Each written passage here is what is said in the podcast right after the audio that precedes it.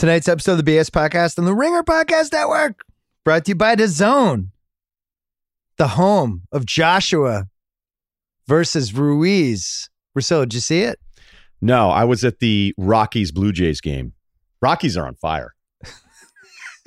well, you missed it. You missed it on DAZN. You're also missing changeup, which uh, is where if you like baseball, they just whip around. They I love great baseball. hosts. It's on every night of the week. Available on nearly any device. Getting set up with DAZN is easy. Download the DAZN app in the Apple or Android App Store. Sign up by creating an account. Start watching across any of your devices. You better get it soon because Ruiz versus Joshua too. That's happening. Go to dazn.com to sign up. We're also brought to you by the Ringer Podcast Network and the ringer.com, the world's greatest website.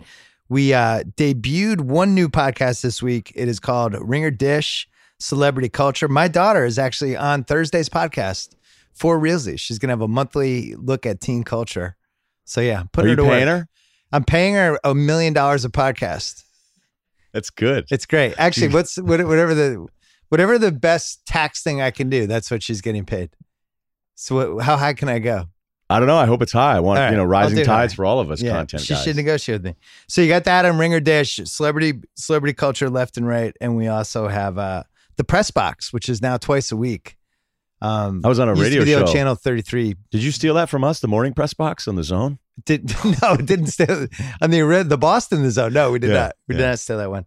So subscribe to both those. Check those out. Coming up, You Russillo sure? and I are going to talk about a wacky game three of the NBA Finals, and then catch up on all the basketball stuff we've been going nuts about. First, our friends from Pearl Jam.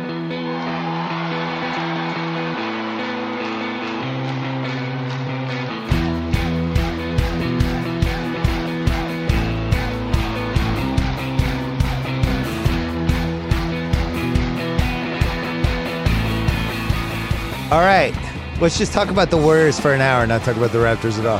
What a what a team, huh? So much heart. Like I know they lost, Gritty. but they won me over. Yeah. um, let's start here. I said to you before the game, I was like, no matter what happens, I want to lead with this.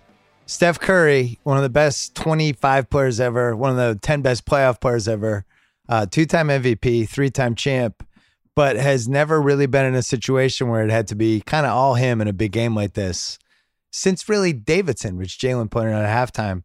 And I was just curious to see how he would be able to do it because you figured Toronto would try to take him out. They would throw a bunch of people at him, chip him, try to wear him down. And it was like, does he have the type of game where they're going to need like 40 plus from him tonight just to compete? And he put up 47. He was really good. It didn't matter because they got killed anyway. But I, I learned a lot about Steph tonight. How about you? I don't know that this should be a surprise though. Like it felt like it was a lot like Curry. What he had to do tonight was much like LeBron in 2015. Yes. But it was going to be different. But it was going to be, hey man, every shot, anything you even think like if there's a scale of one to 10, one being a bad shot, 10 being a good shot, anything four or higher, take the shot. And it still didn't feel like he took that many bad shots. He had 17 in the first quarter. And then I think they did a little bit better job of him in that second quarter when he came in. And then he went on another little mini run. I still What did you notice that they were doing to him? it Um, seemed like they were throwing the big guys out from 26, 28 feet, so at least he couldn't get the clean looks. They were trying to wear him down on D, but for the most part, they were just trying to take advantage of this guy likes to make smart plays. We're going to make it so that he's going to feel like the smart play is to give the ball up, which is what he started to do. I don't like how Toronto defends him. I, I don't. I don't understand. I mean, this goes back to game one.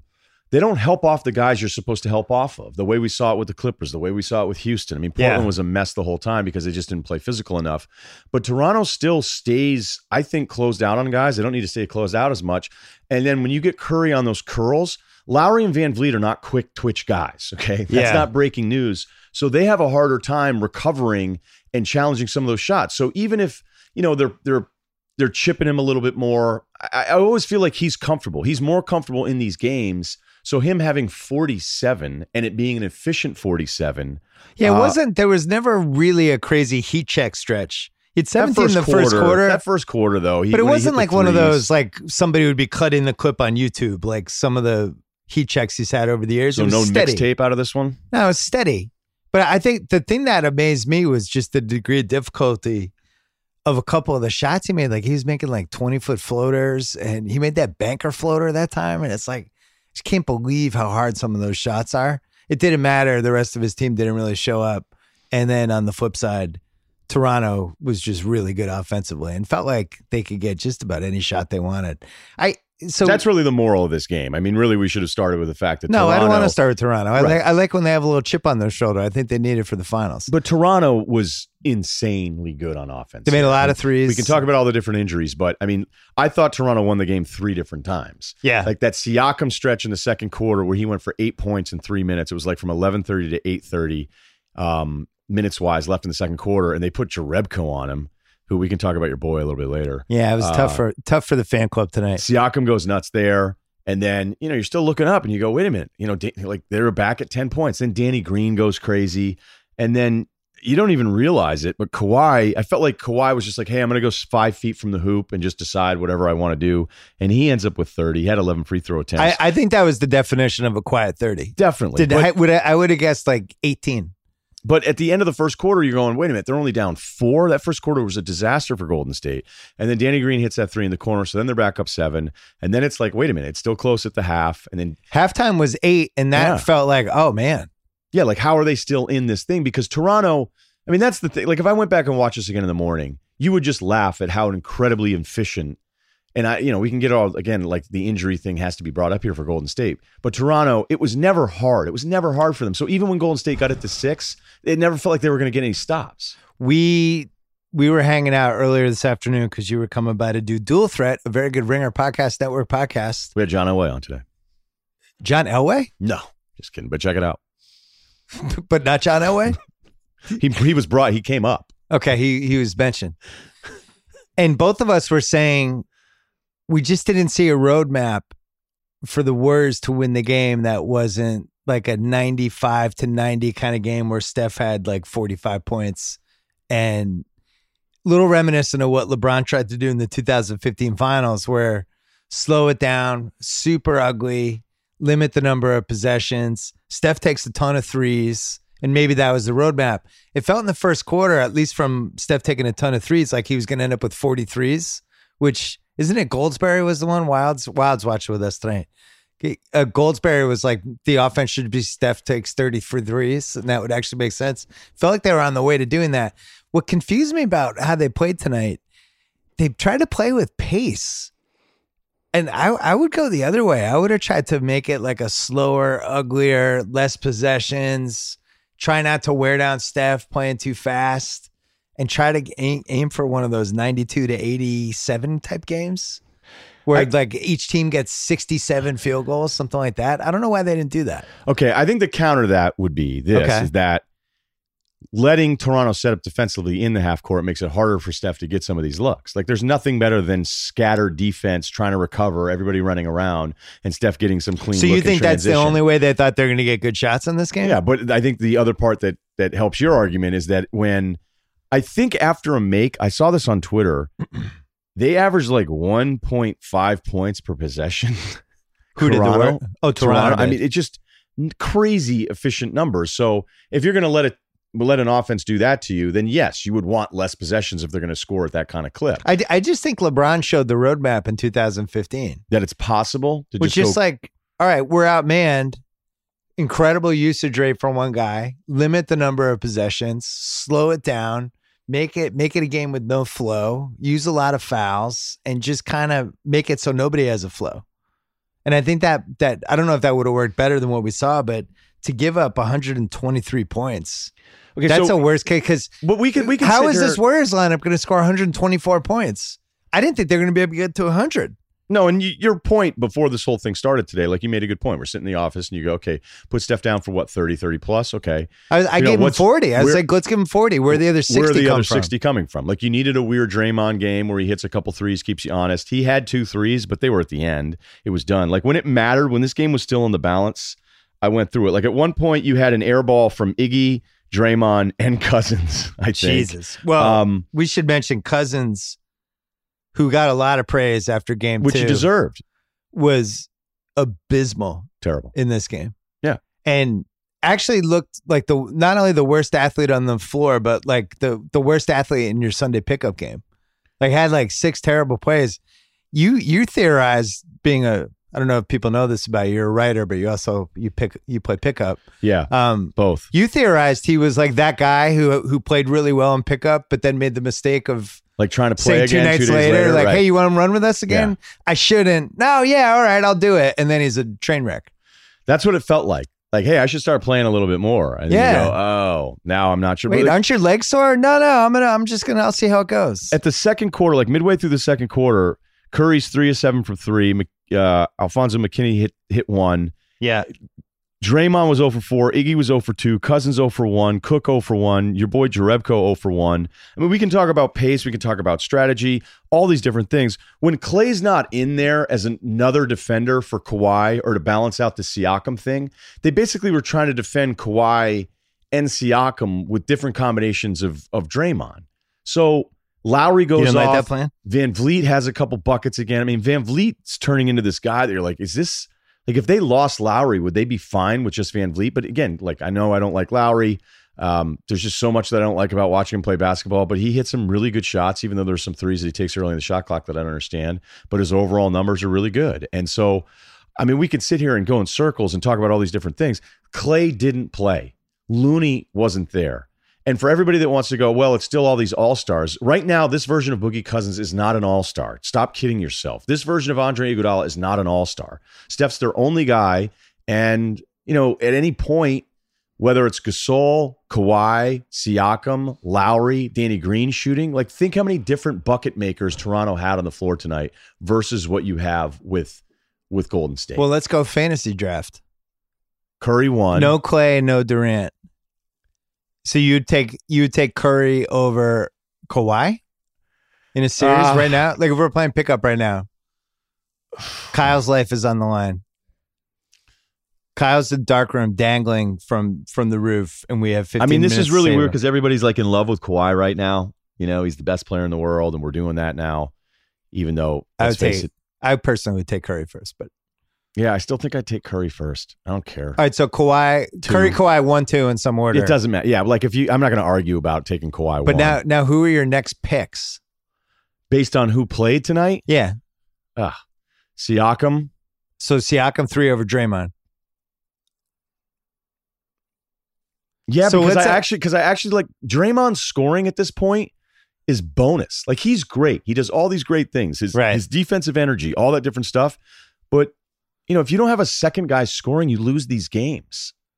he's yeah there's it's not like like when uh durant went out it was like oh clay's gonna do more Right. we know he could do more when clay goes out it's not like oh now draymond's gonna score 28 I don't know. Maybe Siakam. happening. Maybe Siakam over. all right so let's stupid. let's say let's just say we'll take those four off the board who are the next five picks they're probably all raptors and maybe iggy's one of the five but i would say if you took he would be one of the five. if you took the best 10 players in this game i would say the warriors had three of them Yeah, yeah. i don't think boogie is one of the 10 best players in that game today No, but I mean, victim of anything that just happened. I mean, Boogie would be part of it the other day. But I mean, to see Boogie like this tonight is not a huge shock because of this injury that he's fought really hard for. I mean, it's it's well documented that I haven't been the biggest Boogie fan over over the years, but I don't I don't think the things that have held him back personally as a player were the things that got in his way tonight. He just was out of it, man. I mean, he couldn't. He had no lift. I think that's a hard injury to come back Yeah. from, and then they put a lot of minutes on him in game two. Yeah, that so I'm not thing. That was knocking my him. concern. yeah, I'm not knocking him for that. I think he was supposed to be playing 15 minutes a game. the Looney injury, look, it's not close to what Clay is, but it because Clay and because we're waiting on Durant, the Looney injury is totally overlooked and how impressive he has been, how much he's improved, and if he gets switched on to a smaller perimeter player, like he's going to give you a chance. And and we've we've said it before. Like I can tell right away when an announcer doesn't know what he's doing when it's a switch onto Looney and they'll say, "Up, here we go, great great mismatch for the offensive player or whoever the guard is," and you're like, nah, "Actually, not really." Yeah, like Looney Watch some stays, basketball. Lo- Looney stays in front of these guys. Game two in 2015, Cleveland beat Golden State 95 to 93, and that was with an OT period.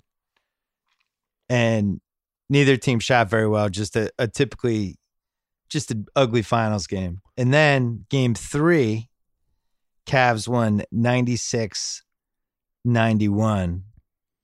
And LeBron, 34 shots and 12 free throws, 12 rebounds, eight assists. Dellavedova was seven for 17. Yeah, Dellavedova. Remember he almost That was died. the real reason why they won game three. yeah, he almost died, and they had to bring him to the hospital to, to resuscitate his heart. so the, the You might want to check. no, that was Kyle. No, it was Kyle. No, Um, he almost like I've never Kyle seen seriously though what Dellavedova did on try to deny Steph at certain points, like the energy Dellavedova played with. Yeah. Like Van Gundy just watches that. He'll be like, "Showtime." Give like, me "I'm- this every day. I'm day. gonna Bring up Dellavedova. But the thing is, with the Warriors tonight, they needed Dellavedova. They needed Quinn Cook to be Dellavedova. They Jerebko, whoever. They needed the random crazy game from somebody. They just didn't get it. yeah, they needed the Iggy game six against Houston, or they needed the Draymond game early against the Clippers, or Draymond's yelling. No, I'm, Doc I'm saying like Bryant McKinnie hitting six threes. Like Toronto got six threes from Danny Green tonight. Which seems like he's going again. Six for 10. oh, I just uh, you said Bryant. I was like, what? No, Bryant, Bryant McKinnie. Oh, That's the football player. oh, I yeah. meant Alfonzo McKinnie. Yeah, and then I said that guy was dead, and he wasn't. Different guy. I've done that now. I think two of the last three podcasts. I've, My I've mistake compared him worse. to a, a lineman who's actually not dead. Yep, alive. A live lineman. Alfonzo McKinnie. It's the rare both of us just stumbling into the nightmare. I think I really pick you up though by making it worse. Yeah, it's great. I wish my dad was here to complete the trifecta. But uh, He'd yeah. bitching about Kimbrel. So here's the thing: we were talking at at this was like two forty five today, West Coast time. So three hours for the game, and both of us were like, we don't think the Warriors are going to throw this game away, but at the same time, if if Clay's not healthy, to put the miles on him when he needs two more days to recover, Durant's not ready yet. You're not throwing the game away, but you just tell Curry take a lot of threes. You play some random dudes, and you kind of hope you can hang around, but you kind of go into it almost assuming you're going to lose, and you're thinking like, all right, game four, Friday night, that'll be the game. Clay comes back for that, and we just have to win three of the last four. I guess my fear is, I, I think this Toronto team is just a nice matchup uh, in Toronto's favor in this series, and if if the Warriors aren't healthy, I really think there's a chance this could end in five. Well, if these guys aren't coming back, they it should they should win in five. If I mean, Durant's not going to play game four and if Clay is 60%, I don't know what we saw tonight that's going to be dramatically different on Friday night. but you could also have the game from Siakam like you had after game one, and we're raving about it. And I'm still starting to sit here and get in my head a little bit about how quick I said Siakam over Draymond. So I think I may regret. Well, that. whatever. I may regret that by the end of the pod. But I mean, you could have the bad Draymond's Siakam not here. game. Don't worry. He's not you could have the bad Lowry game. I mean, these are these are possibilities here. And you know, there's always this rule that I've had for years of watching this is that whoever shows up to the building, you know, obviously it's these two teams on Friday night. Like Toronto can't match the desperation or whatever Golden State's feeling. And so, you But know, didn't based- you feel like Golden? I felt like Curry had desperation today.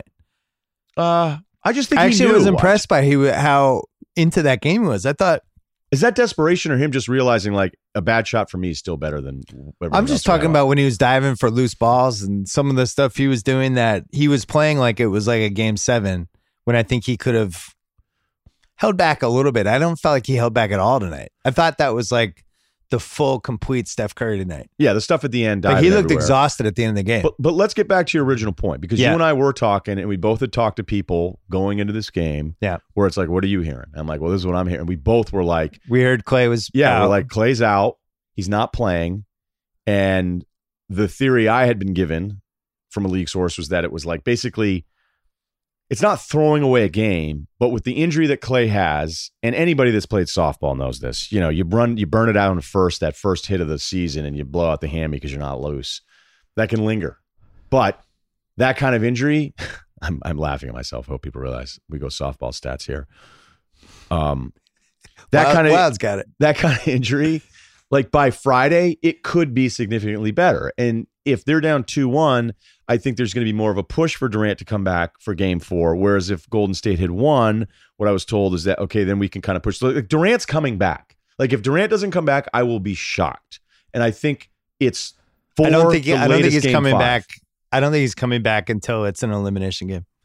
So you think I think they wanted to split these two today and Friday, and they put their eggs in the basket of Friday with how they handled the Clay thing today. right? And that's So, not that's that not may- by the way, I think that's the right move. Right. I don't. I'm not Yeah. criticizing him like for it. some of this rest obsession stuff, which I've railed against for a long time. Yeah, do your thing. We can. Hold on, let's take a break. Coming up, Well, let's rest. Ryen's gonna Ryan's gonna rail against rest, but let's take a rest right now. We take a break. Talk about Fruit of the Loom. When it comes to your underwear, feeling cool is pretty cool. If you're wearing Fruit of the Loom's Cool Zone Fly Boxer Brief, you would be feeling both cool and cool right now. They've upgraded it by adding a ventilated mesh fly to promote airflow and support right where you need it most. I know Kyle loves nothing more than airflow and support. Um, consumer right now. tested, expertly designed. Yeah, it's the studio's hot right now. Each pair features dual defense technology designed to wick away moisture and defend against odor, keeping you dry and fresh. No ride up legs, breathable mesh. The Cool Zone Fly Boxer Brief is made for guys who want to stay cool and comfortable all day long. You can see it on my Instagram feed because they sent me a pair for me, but then also a small pair for my son, who is so excited. I don't think he's had new underwear probably in a couple years, and he's been wearing these. He loves them. Those are trampoline underwear. It it's it's his all all the time underwear, but especially like he's just out there trampoline, just going nuts with the Cool Zone Fly Boxer Brief. Talk about how comfortable it is. Um, if you're someone who could use a little extra ventilation in your life, head over to fruit.com. Check it out for yourself. Use the code BILL to receive an additional 10% off their current promotion of 20% off the Cool Zone Fly Boxer Briefs. Fruit.com, promo code BILL. All right, rail against rest. All right, I was listening to a theory the other day about how why Kawhi was so From good. who? Whose theory was it? It was Kevin Arnovitz, okay? And he was on Le Batard and he was talking about, you know, they were like, how is Kawhi this good? It was a couple weeks ago. And it was basically like he's figured out that, you know, more than 2,000 minutes, the science says the body, 2,000 minutes, anybody playing more than 2,000 minutes is a joke. And you're like, well, wait a minute. So why was Durant, like Durant was incredible, all timer type shooting numbers before he got hurt. But then the counter argument from the rest Warriors would be, well, he got hurt because he played so many minutes. Like, okay, but if the load management thing is the reason why Kawhi has been so good, why did he get hurt against Milwaukee? Guys get hurt. I don't know if it's really as much about rest as everybody makes it out to be. Like anytime somebody's hurt, if you spent your life's work arguing that players need to be playing 65 games, need to do 2,000 minutes, like if you spent your whole life studying something, if I ended up becoming this writer that said, you know what, you need to live near the water, and You I'm are a writer, writer. right? So, uh, I need to live near the water. It- it's a healthier lifestyle, better mental health, all these different things. Like I would only want to come up with a conclusion with the stuff that I was writing that I was right because I wouldn't want to find out at 50 be like, hey, you know what's actually healthier? The mountains. like, you know? And I'd be like, I'd be shattered. I'd be like, no, I wrote seven books about living near the water. Yeah. And you're telling me my life's work is bullshit. So, as much as I've read the science about it and people are very convincing, I've also talked to teams. Like I was talking to a team at the combine and I I don't know, it just came up and the guy was was great. And he goes, Yeah, the whole minutes thing, he's like, that science is all over the place. He's like, I'm not sure what to believe.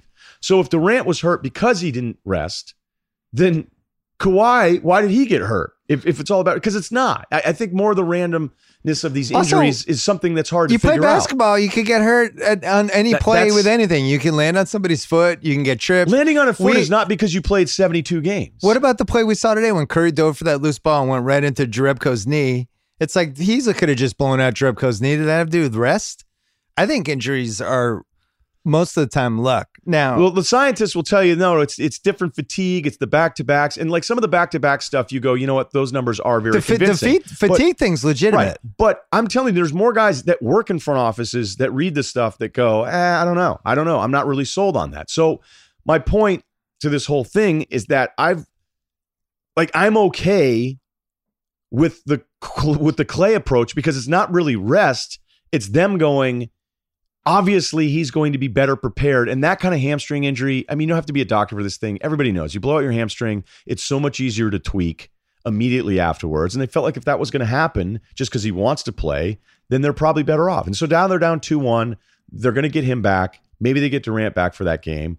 Like this is not some impossible thing, but I, I I also think that you know it's about time that we look at Toronto and go, like you've said, they're they're just really good. Can I do one more thing on the rest? Yeah, I think guys can get hurt. I needed a break anyway. guys can get hurt when they're either exhausted or they've pushed the limits of what they normally do is when you start to get in trouble, right? So like Curry played 45 minutes today and they're 45 really hard minutes and they play two nights from now. Whether or not he's going to get hurt on Friday, I would say he's slightly more likely to get hurt because you get more tired, your leg, your legs get a little tight, like whatever. I, I, the regular season load management thing, they're not playing four games of five nights anymore. They're not flying on airplanes. Coach. never They're not better. doing shit It's they did in the seventies. The back to backs, it's it's totally different. I'm looking at the '87 Celtics right now. My favorite team ever. McHale and shocks me. Bird both played 3,000 minutes during the season, right? And Parish played 29.95. DJ played 29.33. If you go back and look at those box scores, Bird's playing like 47 minutes on random nights in January, followed by the next night playing 45 somewhere else. Like, okay, but you that is idiotic. right? You're right, but you understand. Okay, all right. So you're saying because the rest person will say, "Well, look at the end of his career. Look what happened." Look Well, no, but what- I'm saying like I think K.C. Jones that year really shortened the careers. I think that year and the couple years before, I think he actually really shortened the careers of Bird and McHale because he ran them into the ground. And I watched it happen. I think that's a different thing than this load management thing that we're talking about now, where it's like, I get it. You want people to be fresh, but I don't think we can then say guys are gonna are way less likely to get injured. I also think what would happen, we go to 72 games. Hey, you're supposed to only play like 65. And then five years later, another guy would come out with a study and be like, actually, 58's the ripe number. And it would just keep going and going and going. And well, but do you when I- think guys play harder now though? Well, I Do you think, people, it's harder minutes? Because if you go back and watch the games from the 80s, they don't play this hard on defense unless it's like a game seven of the Eastern Finals or something. No, watching the 80s, which gets glorified way too much. Watching I'm right here. watching how bad guys are at picking up dudes defensively in transition Or in just letting NBA people shoot 18 open Right. 18 footers. It's guys didn't move. Guys didn't move around. It- it's it, it the the idea like when an older guy goes, oh, they never be able to play when I back. Like, what are you talking about? If Steph showed up now, he would never. He'd, he'd shoot thirty five uncontested shots. I feel like the late 80s Pistons were the first team that actually tried to play defense for a whole game every game. That's like when, fine. when but I they- was studying my book, I was like, this is this you could kind of feel something shift with that team where you have like Rodman defending Bird and then he'd come out and it's like now we're gonna put John Salley on him. And both guys are really trying. You know, versus like in the mid 80s, he's going against Kelly Tripucka and Kent Benson and these fucking schmucks. Ooh, hey. Well, defensively, Benson not never found the right system. Well, Bird used to, wanted to Bird do. used to But torture I want. Benson. want. There was something I did want to get back to on Yeah. the whole thing because, like, when LeBron got hurt, right? Is it because LeBron's played a million minutes? Okay, maybe. Then there was another argument. when did he like, get hurt? With the the real With the time he got hurt, or the, the not Lakers- last the hand injury last year, or the actual? No, I'm talking about the groin thing this year when he Okay. really got hurt. Okay. And then it was argued, well, look at the pace that the Lakers played and his age and the pace. Okay. I, don't I don't care what the pace is because when I watch him play, and this is a credit to how incredible LeBron is, he found ways to rest on the floor and still put up insane offensive Yeah. numbers, but it wasn't even close to the same exertion. So his however many minutes in a full season now are different than the, the same number of minutes five years ago because the way he played on offense and especially the play way he played on defense. Same thing with Harden. Hey, look at all these minutes Harden's playing. Look at all these shots he has to put up. Do you realize when he is off the ball, he doesn't move? He doesn't move. He doesn't do anything. he's So right here. Come on.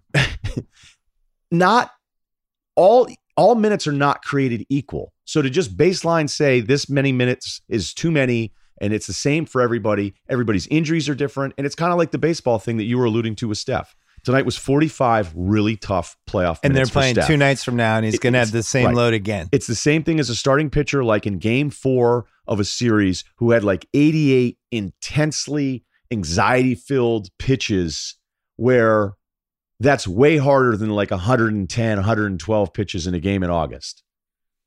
Rant over. I'm with you. I mean, I, I look at the best ever example of this is when Kobe Bryant blew out his Achilles. That was the same year when they were stupidly, he just decided he's going to play 48 minutes. Remember that? Yeah. It's like, I'm playing 48 minutes every game. And people are like, this is great.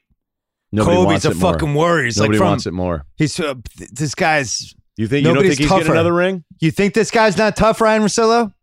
And then guess what happened? He blew his Achilles out. And it was stupid that he played, that he was playing 48 minutes a game. It was idiotic. Well, wait a minute. Has this just become a pro rest argument though? Because that's what it feels like. no, I'm saying that's a that's an occasion where somebody was pushing his body to the limits.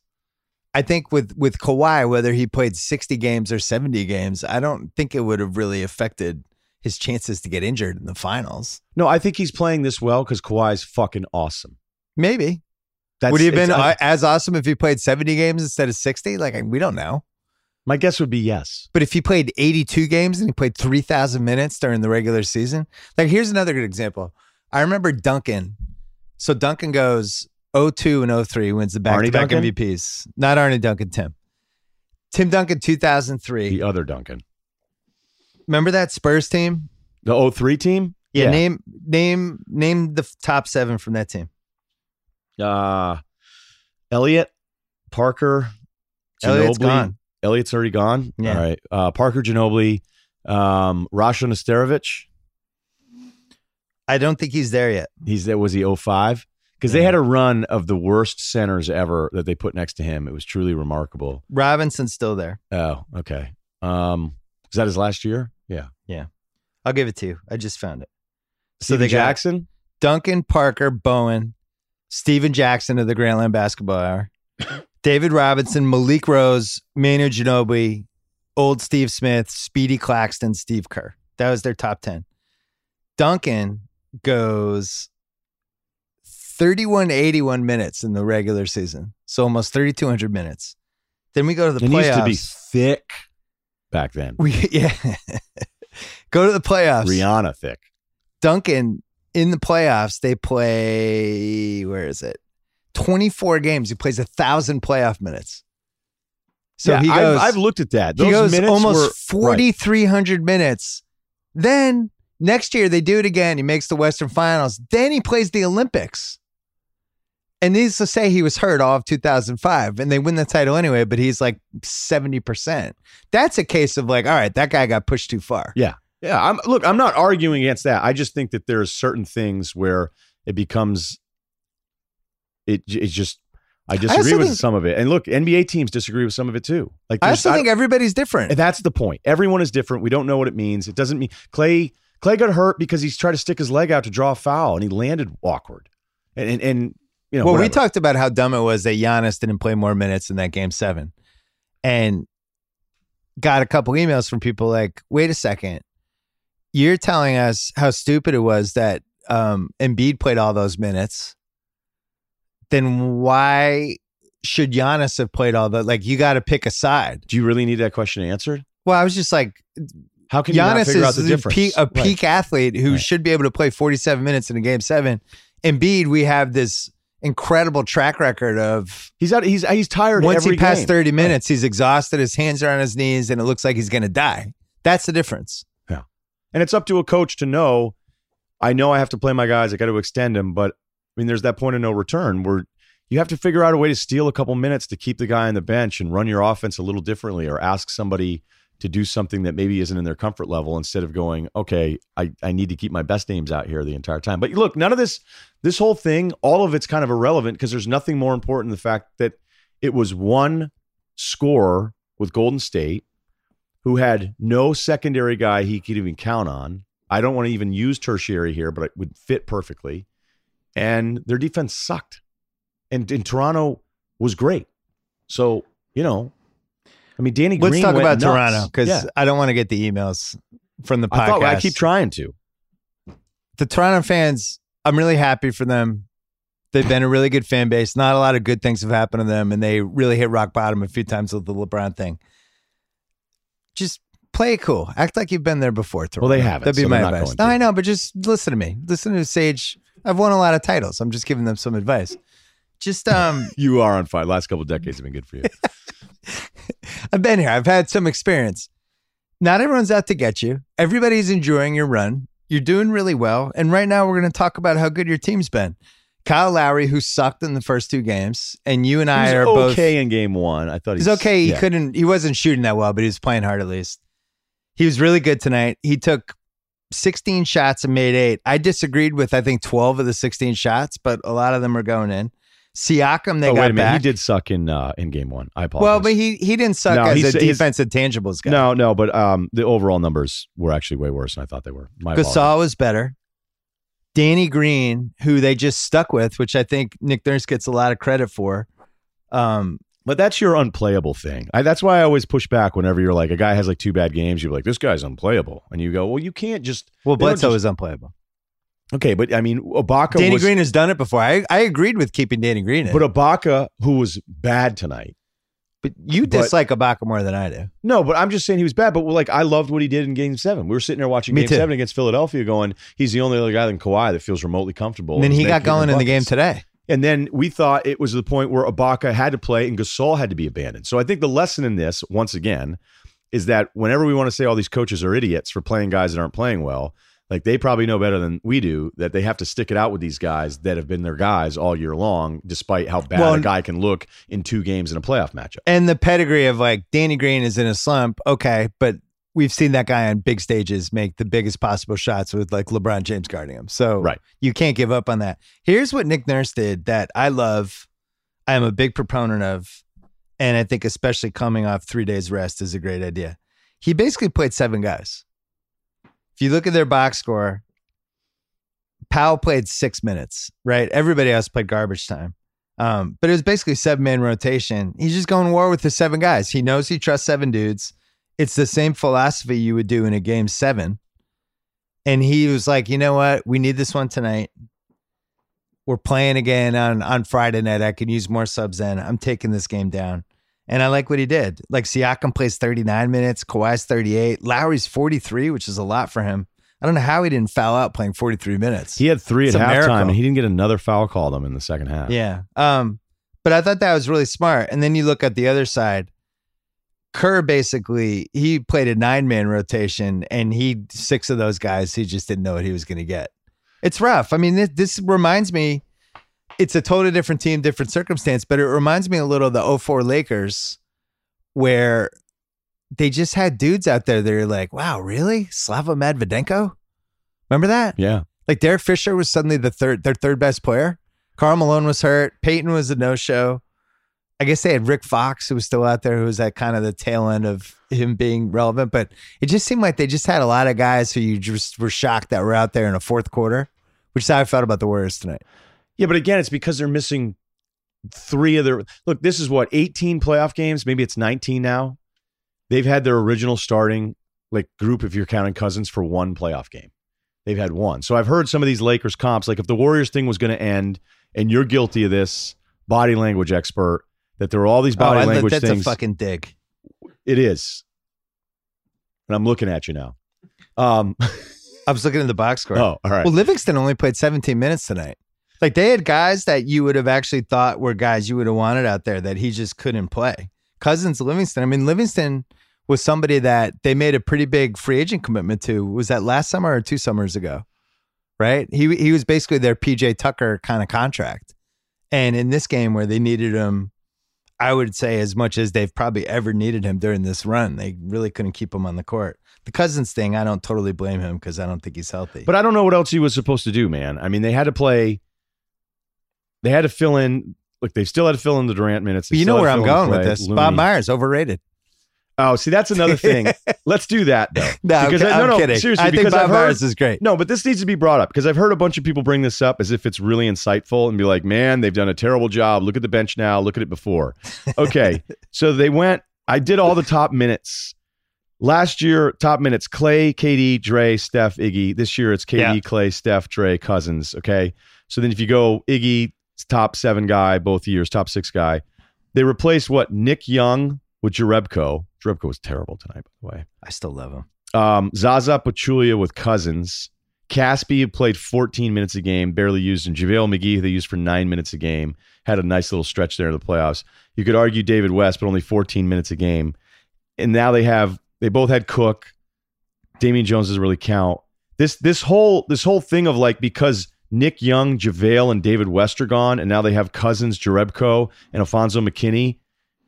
It gets a fluke. We're talking about guys that are like eight, nine, and ten in minutes. What about Livingston though?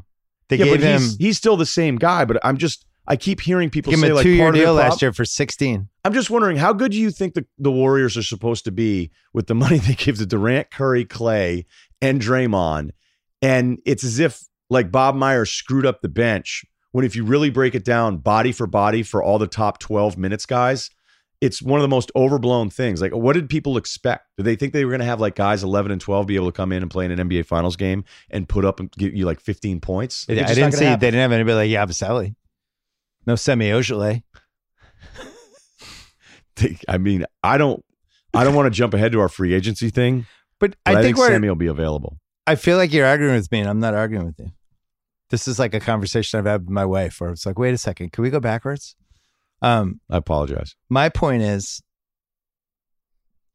their team's not very good.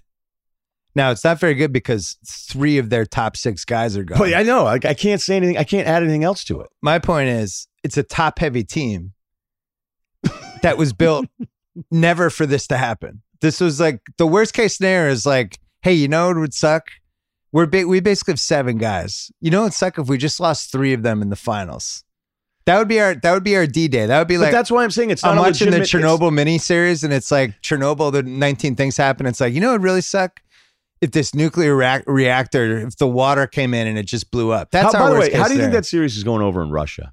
You think They're not like, happy about it. They're discrediting it. Do you imagine if Russia came out with a 9/11 movie?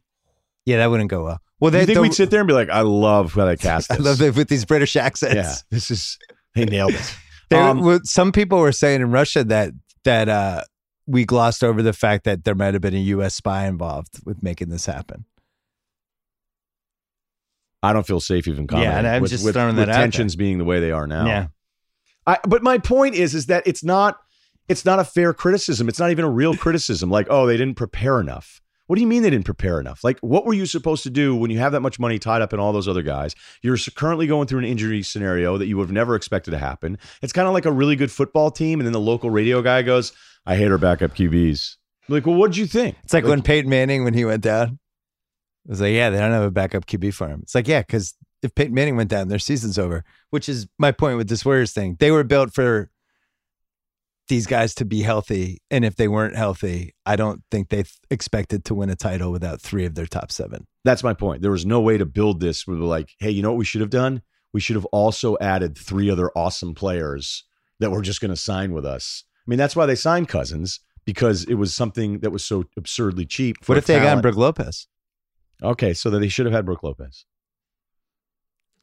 Everybody should have had Brooke Lopez. blog aggregator. That's a good blog post. Russillo slams Bob Myers, said he should have gotten Lopez. There's a 50 On the 50 chance podcast. that's going to happen. Wait a second. We started talking about the Raptors. I'm going to see Bob Myers at Vegas League, and he's like, you fucking. you motherfucker. Why'd you take shots at me? Wait, uh, let's take a break because I want to talk about the Raptors. Hey, if you're a movie and podcast fan like I am and like so many people at The Ringer are, check out The Ringer's new show, The Rewatchables 1999, available only on Luminary, where we are dissecting some of our favorite movies from 1999, which was an all time great year in film. It is a spin off series from The Rewatchables, um, a podcast that a lot of people like, actually. Dead Poet Society coming up on that one. And on Rewatchables 1999, Office Space is happening this week, right, Kyle? Yeah. Um, same categories that we do on the uh, Rewatchables pod. We've done American Pie. We've done uh, we've done Cruel Intentions. We did God. What was the one we did? What else did we do? We did uh, Austin Powers last Austin week. Austin Powers too. Um, it's a really good series. The Rewatchables is fun. People like it. Luminary also has great podcasts like Hannibal Buress' Handsome Rambler. Trevor Noah's Let's Talk This Out. They also have an awesome app that's free to download. Use it to listen to thousands of podcasts, including the ones you already love, like this one. All enhanced by an easy to use interface with personalized content recommendations.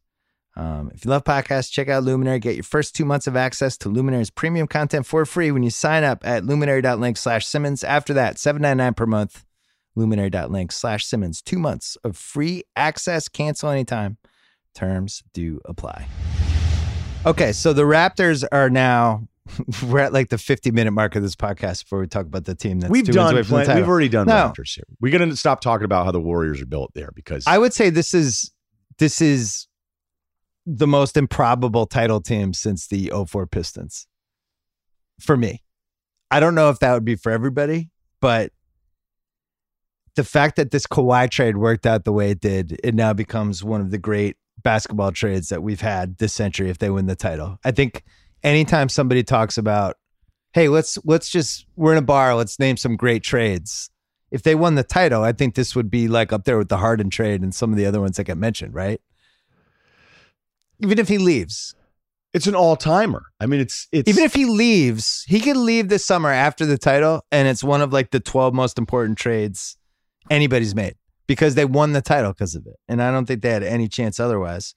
The Gasol trade, which I think people were pretty back and forth on whether that was good. I just kind of like having him out here in these big games. I know he sucked in game two, but he was good tonight. Not all these guys get to be awesome every game. Getting Danny Green thrown into the Kawhi trade, underrated because he's been showing up. Um, they paid VanVleet, which was controversial. I think people were surprised by the number. I, I wasn't surprised because he killed the Celtics all the time. And then uh, kind of accepting that Ibaka and Lowry were sunk costs with the contracts they had and just being like, well, they're overpaid, but we might as well keep them versus what we could get for them. All of these are really smart moves. It But was they a very also- well constructed team. They also were fortunate. And look, I thought they were the best team in the East for most of the season. I And could I- never get there. I never gave up on them against Milwaukee. And it was tough to not give up on them because of how bad it looked. We've been over this stuff, but you, I cannot emphasize enough. Like Milwaukee was new, Philly still is kind of weird, and Boston was a mess. So they didn't have that that one imposing Eastern thing where they should have been afraid. Like they shouldn't have been afraid of any of those teams, No. and they obviously weren't. I think they were probably the most afraid of Philly, would be my guess, because it was so hard for them to score against them.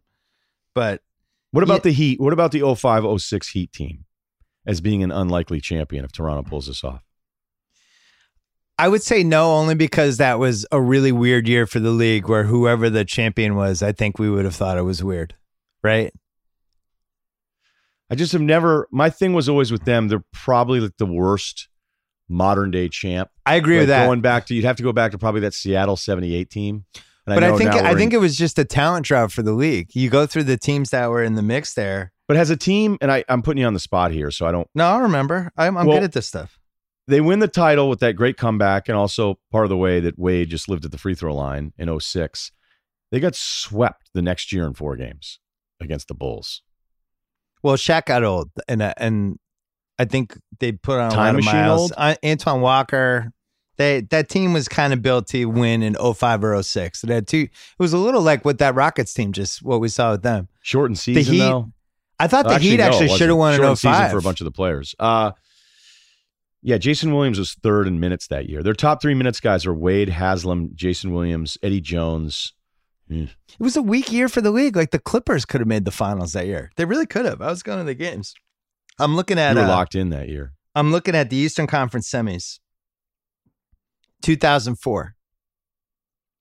Pistons beat the Nets four games to three.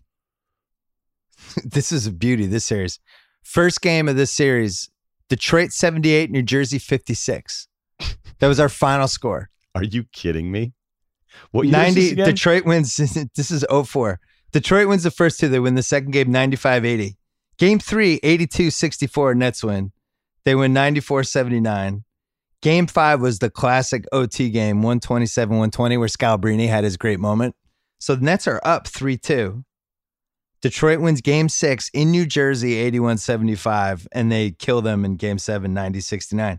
They end up winning the title but barely escaped in that series. And probably, I thought they were going to lose game six. I remember, I think I might even bet the Nets that game and just being, 78 56. yeah. But yeah, the Warriors couldn't compete back then. So, but my point is, my point is, um, they got over the hump where it actually should have gone sideways for them. And then that team really found itself the last couple rounds, the Indiana series, then in the Lakers in the finals. And now we remember that 04 Pistons team really fondly, especially how it ended. And this Toronto run reminds me of that, where it was like, you know, they lose a playoff game to Orlando, and it's like, oh man, this fucking Raptors again. Then they get to Orlando. It's like, well, Orlando sucks. Well, Philly's going to beat them. Get to Philly. Felt like Philly should have beat them. Some weird shit goes on. and Embiid no shows a couple games. They blow a couple games. Still goes to a game seven. And we watched game seven together and just couldn't believe Toronto was even in the game. Nobody could score other than Kawhi. And Baca had a couple shots. They barely escape. But now these last two rounds, I feel like they've really found themselves going back to game three of the Milwaukee series. Those four games, these three, this is a really good seven game stretch for them. Uh, yeah, look, I you- you're not. This is not you having to convince me that they're good, but I, still talking more about the past- stretch. right? Uh, yeah, this is the first time we've seen it from this group. The first time this group has been together, And I, you know, some of this stuff, I, I don't, I don't really know what the answer is. Like, think about Cousins starting in game two. If Golden State loses game two, Cousins starting, then everybody goes up. Kerr panicked. He did this. He did that. It's like you can't change who you are and all this stuff. You're like, no, he just wanted to try a different matchup. He wanted Yeah. to try to get Gasol off the floor Jordan Bell in game one. It totally backfired. So now he's going to match Gasol's size with Cousins. In the first few four minutes of Cousins, it looked like it was going to be a disaster again. Then Cousins had a really nice game too. So to say now that Toronto has found its groove and the Milwaukee series is incredibly imp- impressive.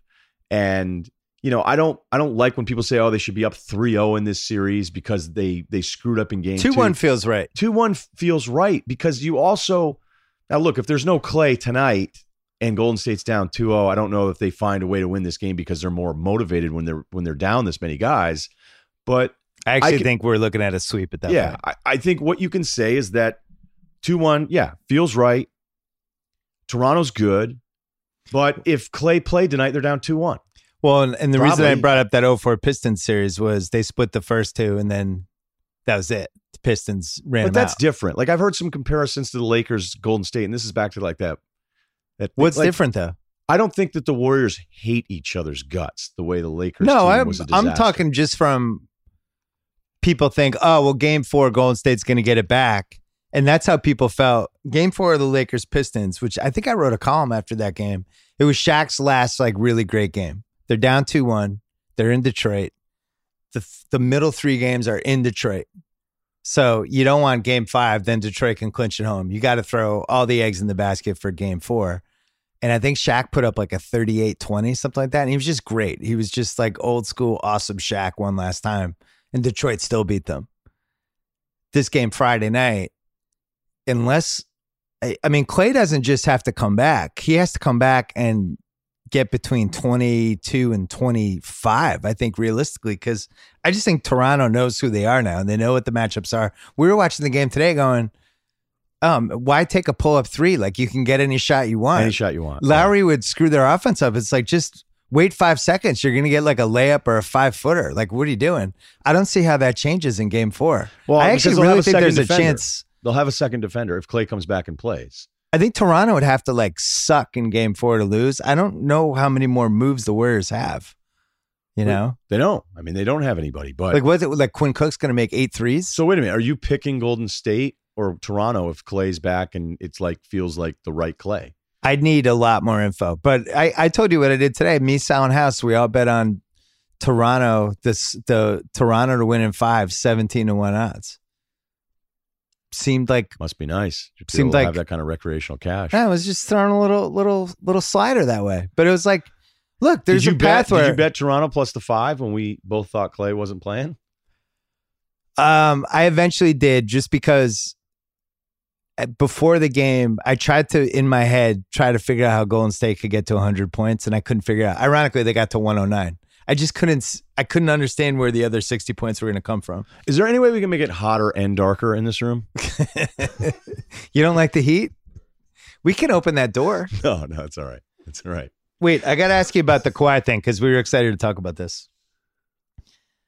Will this now lead to desperation? We shouldn't be doing this, but fuck it. It worked for Toronto and they won the title when they did this with Kawhi. So I'm going to just make this reckless, huge trade and give away a giant asset because this is how Toronto won the title. Is this going to be a new era of teams doing that? Yes. And did OKC start that era with Paul George? They make a trade where Paul George basically said he was going to the Lakers and then he doesn't, and they kept him. I think if Kawhi were to stay, and there was a really interesting report that it could be a short deal that Kawhi would stay. We had awesome real estate speculation from two different people that he'd bought a place in Toronto. Nothing makes me happier than Right. reckless sports blog real estate speculation.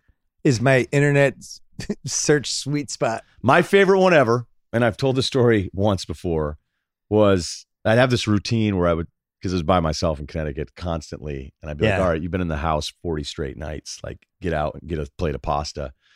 And I, I went to this Italian place in West Hartford, and I sit down at the bar and I'm eating, watching a game. They used to love having the Mets on in West Hartford. It should drive me nuts.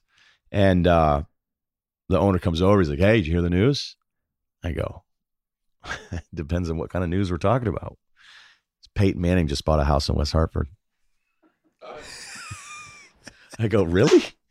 Be like, yep. He got a gig at ESPN. I'm like, West Hartford. I go, okay, let's just say I don't know that Peyton Manning was hired by ESPN because it's definitely like Wilds is looking at me right now. I didn't have that kind of juice. I wouldn't I wouldn't always know that kind of stuff. And You didn't they even talk to you for the ESPN book. right. I'm gonna be in the paperback, I think. Is that out yet? The third edition paperback might it's like there'd be a couple paragraphs. The You're gonna be in the Hebrew edition. It's after both of us die of heat stroke in this guest house. We're it's gonna be it's gonna be in the ESPN book. What if they came out with a third edition? They were like, with the Russillo chapter. uh, I was like, I don't think Peyton Manning bought a house in West Hartford, man. They're like, yeah, no, he's he's doing it. He's like, he just bought a house right over there on Old Town Road. And I'm like, I don't, I'm like, I don't, that Road. Like, I don't think he did though. Cause even if he got a gig at ESPN and was doing the Monday Nighter, we're talking wheels up. We're talking, he doesn't have to live here. Like he's not doing 2 p.m. Eastern NFL live raps.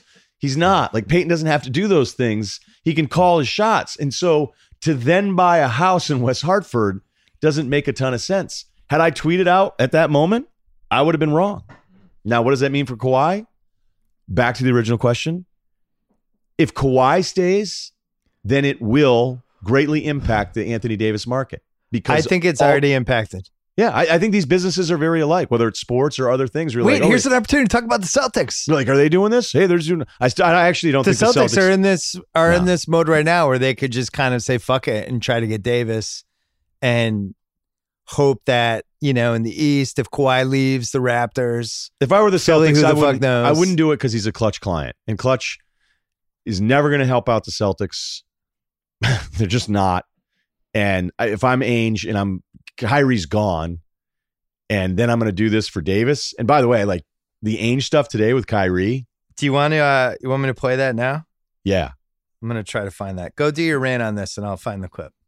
No, but I just think businesses are very, very predictable that way. They're like, wait a minute, they have a weather person on their pro, you know, their their football pregame show. We need to do that. Okay, wait a minute. Somebody has a ref in the booth. All right, well, let's get our ref in the booth. And I'm not saying anything things are wrong, but like businesses do this all the time. And I don't think the NBA, although a different model and a different model for success, and, and the transactions are far harder to pull off. You can't just do whatever you want. I do think other owners and other front offices would be able to, especially the the GM who might be getting fired in a year, can go to his owner and say, "Hey, no one thought Paul George was going to stay. No one thought Kawhi was going to stay. Let's let's put a package together for." well, but look at the reasoning behind those two trades, right? The Paul George thing is just like Durant left.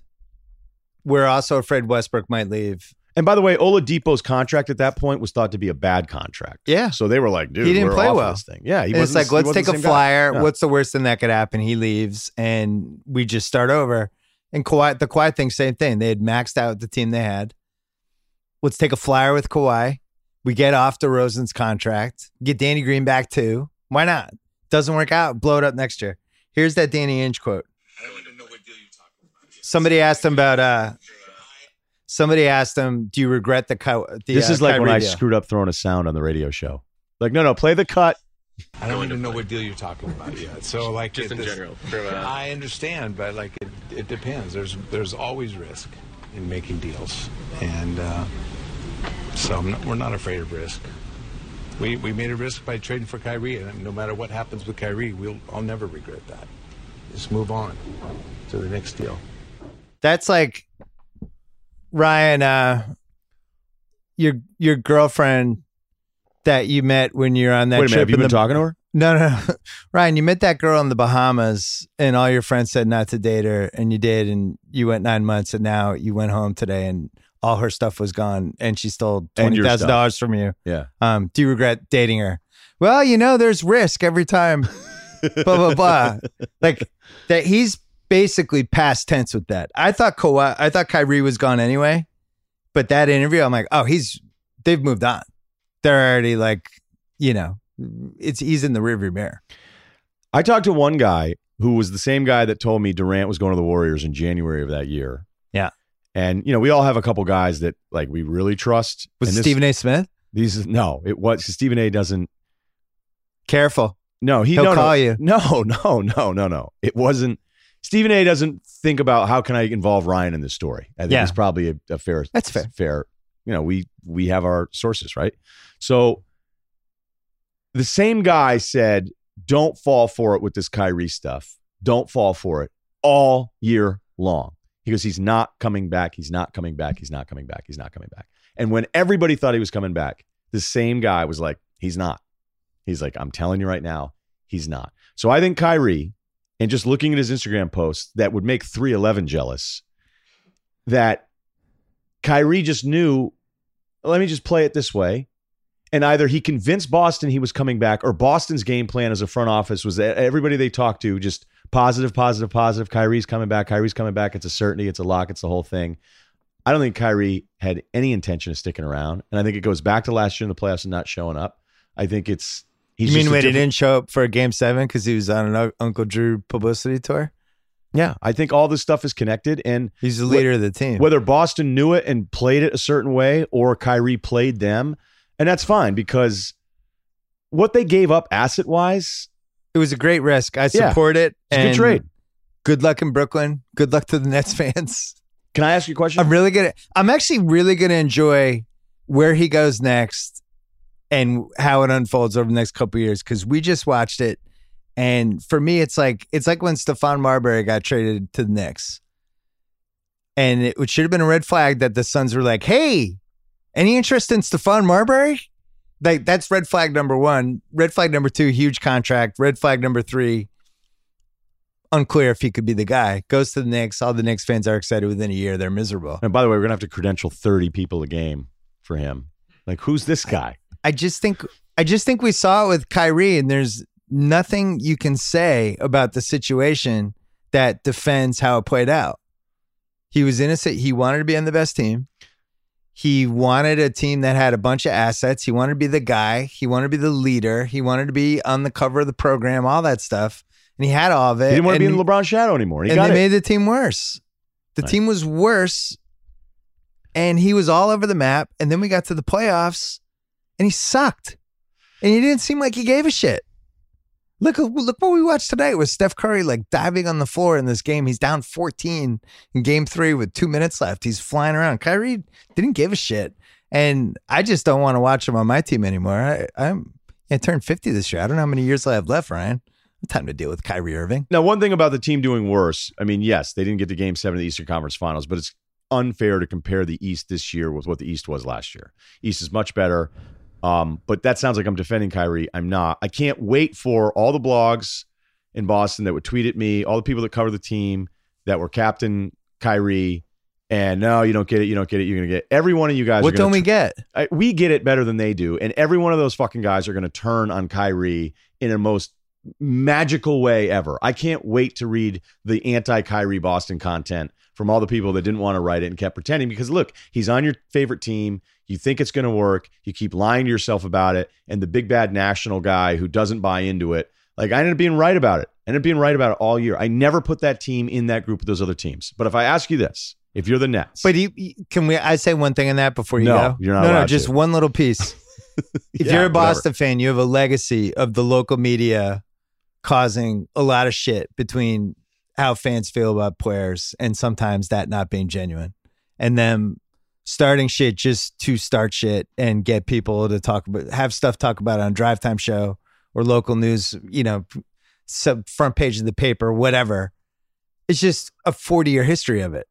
So in this case, it was actually justified because 40 go back to the ted williams stuff that lee right, wrote i mean 80. it's it's it's a whenever i go back and like read the ted williams stuff or babe ruth stuff and i've read both montville's books on it it's mind-blowing how similar the coverage is. Like is ted williams a winner? Is he really clutch? Is he really a team guy? Can he build your team around him? It's you think it's you're reading stuff going wait a minute you guys did this in the 40s What about Yes. May we did it 10 years ago with Manny Ramirez. And and he became the most polarizing athlete the city had for 5 6 years there. I- I just think he was like puig before puig. In this case except just better. in this case forget the baggage, go by the results and go by the fact that the guy didn't really care if he was on the team or not. And he was up and down depending on the week. And I think when he leaves, probably 48 hours will pass Oh, and there'll be, be- some massive be- feature about right. actually here are the 25 things that we weren't able to write until he left. That's going to happen. Oh, it's going to be on. I mean, big time. I don't know, you know, will Woj get it or whatever? Because like, remember when LeBron left Cleveland It'll be Jack. time? I bet it's Jackie Mack. Yeah, maybe She's pretty wired. in. Yeah, she's wired in. I could see that happen. It's going to be all right. So we already understand all those things, but uh, But he's going to go to Brooklyn and they're going to go 12 and 2 to start the year. And everybody's going to be like, Kyrie was Boston's fault. And the same thing's going to happen again because Here's you are, the- you are who you are. Here's what I do want to ask you though, because sometimes I force myself to be like, okay, wait a minute. I know what my quick, like immediate answer would be. Where you go, okay, well, how much better is Kyrie than D'Angelo Russell? And the first thing you go, like, oh my God, what is what a stupid question. And then you like let it sink in a little bit, and you go, first of all, those two in the same backcourt would I actually think be a terrible fit. Um, it sounds, that sounds awful. awful. Why would you do that? Now that mean, mean that Russell's out. and who are out. they guarding? Russell's out. Nobody. Uh, maybe Quinn Cook.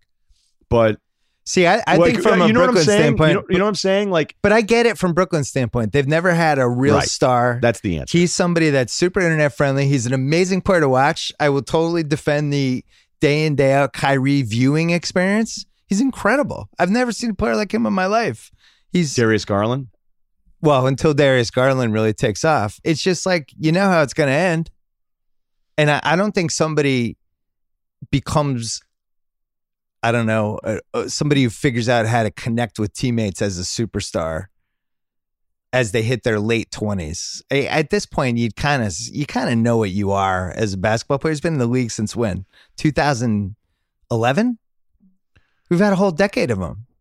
What's going to be different? How, where, what's he going to mature into? Like we saw somebody like Rasheed Wallace, who I think was pretty Rasheed volatile Wallace, player yeah. in Portland. No, and he went to Detroit and was able to kind of fit into the framework of that team and was like a beloved teammate and a great guy. And and like that's somebody who matured a little bit later.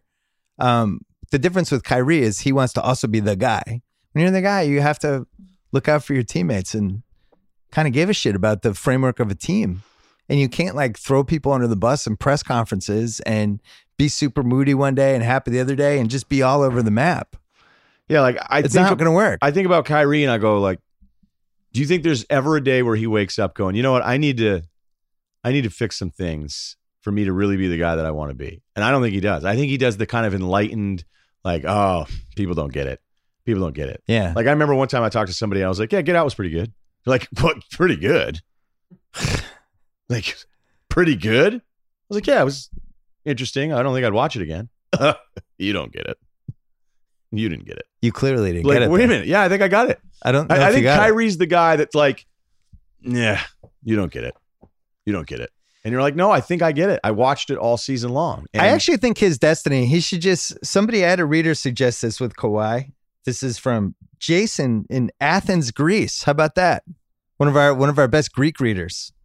He said, What if Ka- Kawhi wins, bolts for another team on a one year deal, takes them over the hump, and this is just what his career is now.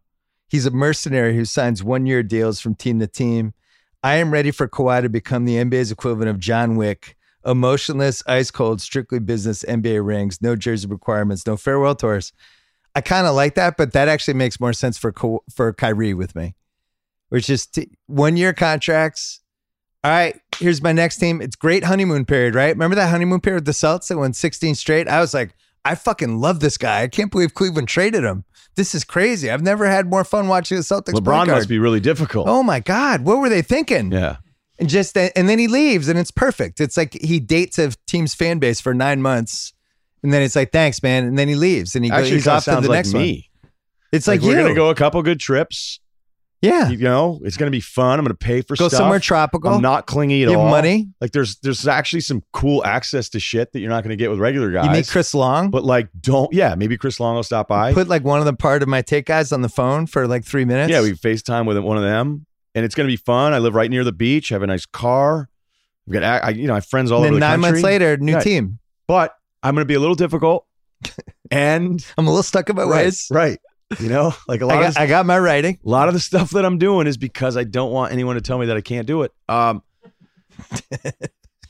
I forget. I- There was one. There was one thing though that you said. That, well, the reason that email doesn't make any sense is both those guys have Kawhi has a fake injury history. Kyrie has a real no, no, injury he, history. he They was both- writing about Kawhi. I was That's saying right. instead of Kawhi, Kyrie should be the guy who just Yeah, does right. one year contracts. but he has because he's going to wear it as welcome in Yeah. year two. You might as well just enjoy the year one. But anybody that signs him, I, I totally like. As much as we've just spent time talking about how much fun it isn't, and it's fine. Like it's Jeff Green times a hundred. Every new fan base would try to tell me, like, you don't get it. Like, okay, fine, got it. if I'm. Brooklyn, though, I would ra- I would actually probably look smart. Me, GM me is like I would rather have Russell. He's younger. I think he has a higher ceiling. I think there's a higher better ceiling than Kyrie. no higher ceiling just to get better than Kyrie is what he is. Right. I don't know if I don't know if Kyrie is going to be better than we've seen the last two years. Right. Russell might actually be better. I don't know where he ends up as a player. This was a really good year for Russell, but you have more bad years. Like Kyrie's steadily been better. I mean, I don't. But think is, Ky- is Kyrie going to be statistically better than he was this year at any point in Well, his that's career? what's the funniest thing about the whole thing is when you look at his numbers and you go, "Wait a minute, he just had that year, and you guys are bummed out about him." And that's what that's what'll happen. The Brooklyn fan that hasn't that's what watched I mean. him, the So- Brooklyn media that hasn't watched him as much will go, "Oh my god, this guy's numbers." But he's a star. Like they've never had a star. So you put him in, and it's like this is fucking cool. Kyrie Irving's on our team. The Nets are real. He'll come out. He'll average thirty a game in November, and they'll be like, "This is the best. This guy's awesome. He's weird. Has weird press conferences. fits into Brooklyn perfectly. He's quirky. Get Right. to yeah, the big feature about oh yeah, he's he has a place in Williamsburg, but he might move to Dumbo. He liked Dumbo a little bit more. Do that whole thing, and he'll they'll have a great year with him. But good He luck in year 3D four. printed suits. Uh, I think- I can't so- talk about Kyrie anymore. I'm out. No, I have one more thing for you, very quick. No, I'm not going to listen. My dream scenario is he's is he actually reunites with LeBron. That's not impossible. I I would just it- it- just please if that would be my non-Boston wish for the summer. It's like please, I hope he goes to the Lakers. I would I would just enjoy that so much. Him and LeBron together again. It would be like when Richard Burton got remarried to Elizabeth Taylor. Remember that? No. Okay. I'll try to come up with a better one. It would be like if Angelina got back together with Brad Pitt. No. I think Brad can do that. Ben better. Affleck got back together with J Lo. I mean, imagine if you were dating somebody who brought cats home all the time, and then you crank it up another level. Chickens. People, you know, Let's uh Christmas. take, Brad's Let's take like, one more "Uh, break. What's your name? Hey, let's talk about jeans. I wear jeans a lot, especially uh, this winter in LA when we never had good weather. Finding the perfect pair is tough. That's where RevTown comes in. A few former Under Armour guys started RevTown by taking everything we thought we knew about athletic apparel and applying it to jeans. The result, the most comfortable jeans you'll ever wear. RevTown created a proprietary fabric that combines Italian milled denim, a little bit of stretch, and a strong, durable thread, just like the stuff used in football uniforms and workout gear. That sounds pretty comfortable, Kyle. They're mailing us some, right? I hope so. I hope so. God, I hope they have some for Kyle. Uh, their jeans are as tough as work pants, as comfortable as sweatpants, as stylish as designer jeans. They deal directly with their customers. So the they are their premium jeans are more than half the price of other designer brands. See for yourself at RevTownUSA.com slash Simmons. And with Dad's Day around the corner, RevTown offering something special for our listeners. Head over to RevTownUSA.com slash Simmons to pick up a pair of jeans and a polo for just $100. What? What? a deal. They even offer free domestic shipping and returns. You really have nothing to lose. That is RevTownUSA.com slash Simmons. All right. Last thing I wanted to do was um, a cou- couple small things. What if they had a retro flopping Wildes, you'll like this half baked idea. Retro flopping. Yeah, Wildes, come on in for five minutes. Kevin Wildes, we might do a half Hello. baked podcast tomorrow. Russillo, you don't don't zone out. Don't go on your phone. So there's a retro flopping committee, and when somebody like when somebody fa- hits a three and kicks their legs out and goes flying, there's a committee that looks at that the next day, and if they determine it's flop, it's a flop, it's a flop point, and it gets to like 16 flop points, you're suspended for a game. So basically, there's a risk now for you to be a jackass and try to draw a flat a foul in in like a European soccer way, basically. Does the ref have to call it, or if, if- no, you get it's it's adjudicated the next day. The flapping committee weighs in, and be like, we reviewed the tape. There were three flaps. Um, they've been they Draymond Green has two flop points and Kyle Lowry has one flop point. Is this NBA officials making it, making the call, or is this? Yeah, it's in just you? Secaucus. I like when they have to go to Secaucus for stuff. I'm, I'm all in. I don't see any downside of this. Give the Priscilla? mic, Russillo. I love it. I absolutely. Lo- I think you should be banned from the league for a month If you get to like 15 flop Yeah. points, to make it really count. I mean, they did do this with flopping, where they find guys after the fact. I think I just feel more bad for Wildes that he decided to sit in this sauna and watch a podcast and not talk. Like, No, he- there's why- no way he still wants to be here. no, I know why. saving time. I was gonna have to listen to it, so I'm saving time. I know, Now I know. Wildes, and I know what he's doing the whole time. He's sitting there trying to figure out what the what the digital TV angle is of us sitting in a couch and just sweating our balls off and talking about basketball at ten at night. Better- yeah, because all you'd need better was lighting. better lighting. All you need was a title. It'd be like Sauna Time with Bill and Rye. that we're just in towels. I, I always feel, I always feel like Wildes is going. Was Russillo a one and we didn't know it? Was he a one?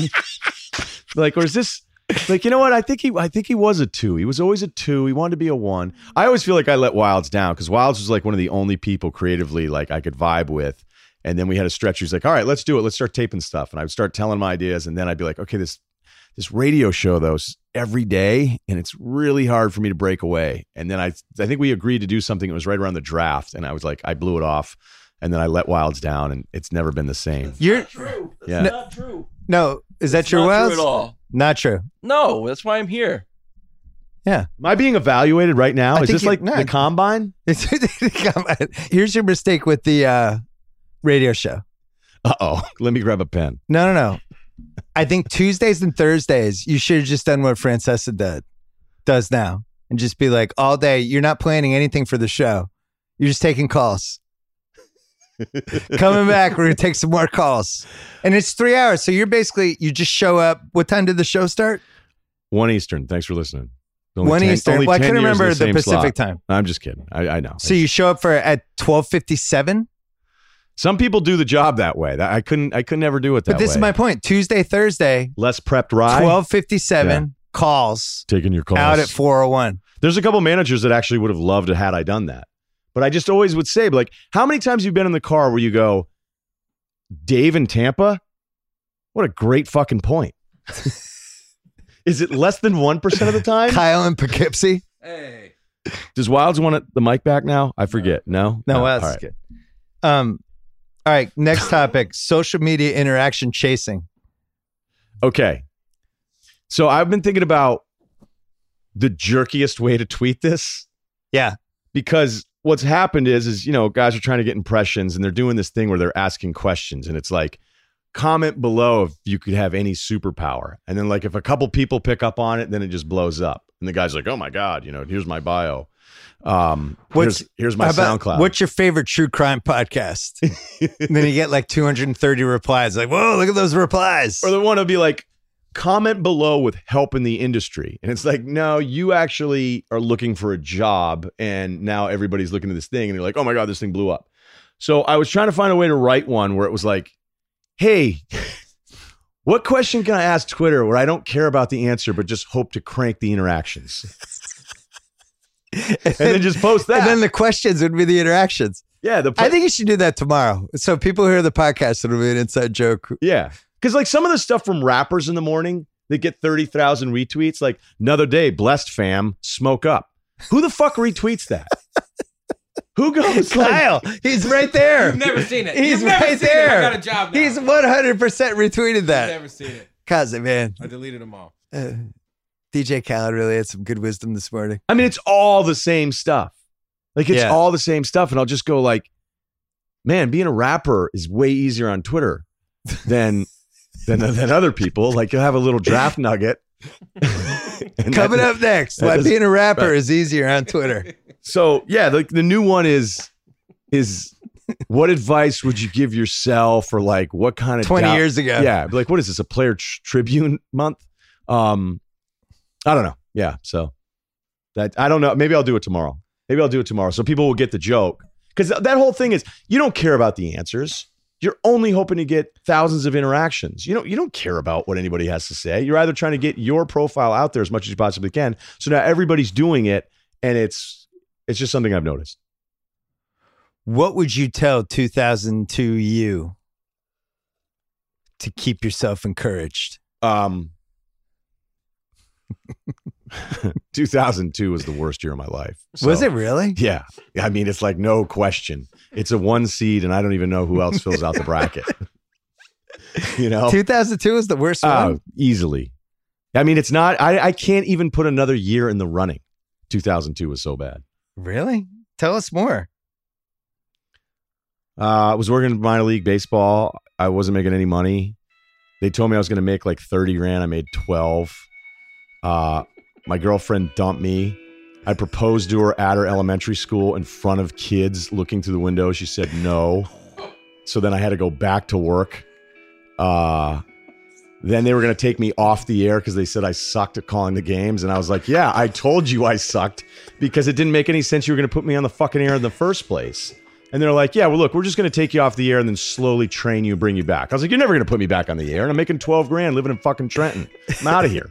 So I left and then I went home and worked for my father's construction company for basically to pay for my room and board because I didn't have any money. And then the girlfriend started dating one of my buddies and I was banned from all the weddings because everybody thought I was going to beat dudes up. So I got 02 was rough. Yeah. Uh, thanks to ex- Explosions in the Sky for the soundtrack for that. Oh, two tough year. I dropped to like 178. Couldn't eat. 178. I got yeah, I got really I also couldn't afford food. And then my cable got shut off and I used to put in VHS tapes to watch like The Wedding Singer while I ate a sub because I didn't have TV. Kyle loves this. This could be the pod every every time now. 02 was rough. We should we should we should spin this off into a podcast called No Threat. You know, no, I was I was zero about the worst year of your life. The only threat I was to Zero myself. Like, and he- the thing is, you look back on it and you go, you were 26, you were living on Martha's Vineyard in the summer, and yeah, you're working construction, and you felt like a loser, and you were bummed out about the girl thing, but like, you were you were seconds away from Vineyard nightlife, and you just mailed it in. Like, you didn't even give it a shot. Right. Like, I just sat and played Madden and bet on games, and then I was still living there in the fall, and it wasn't it wasn't winterized, so that was awesome. Um, but I there was one other part. Like, you remember in Ben Stiller Meet the Parents, the first one, where he has like the kids holding up the "Will you marry me" sign, Yeah. and it's about to go down and it's going to work, but then she says, "Oh, my sister's getting engaged." Mine was the opposite.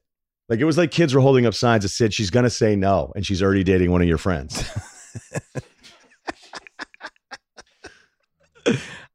Makes me stronger though. Iron sharpens iron.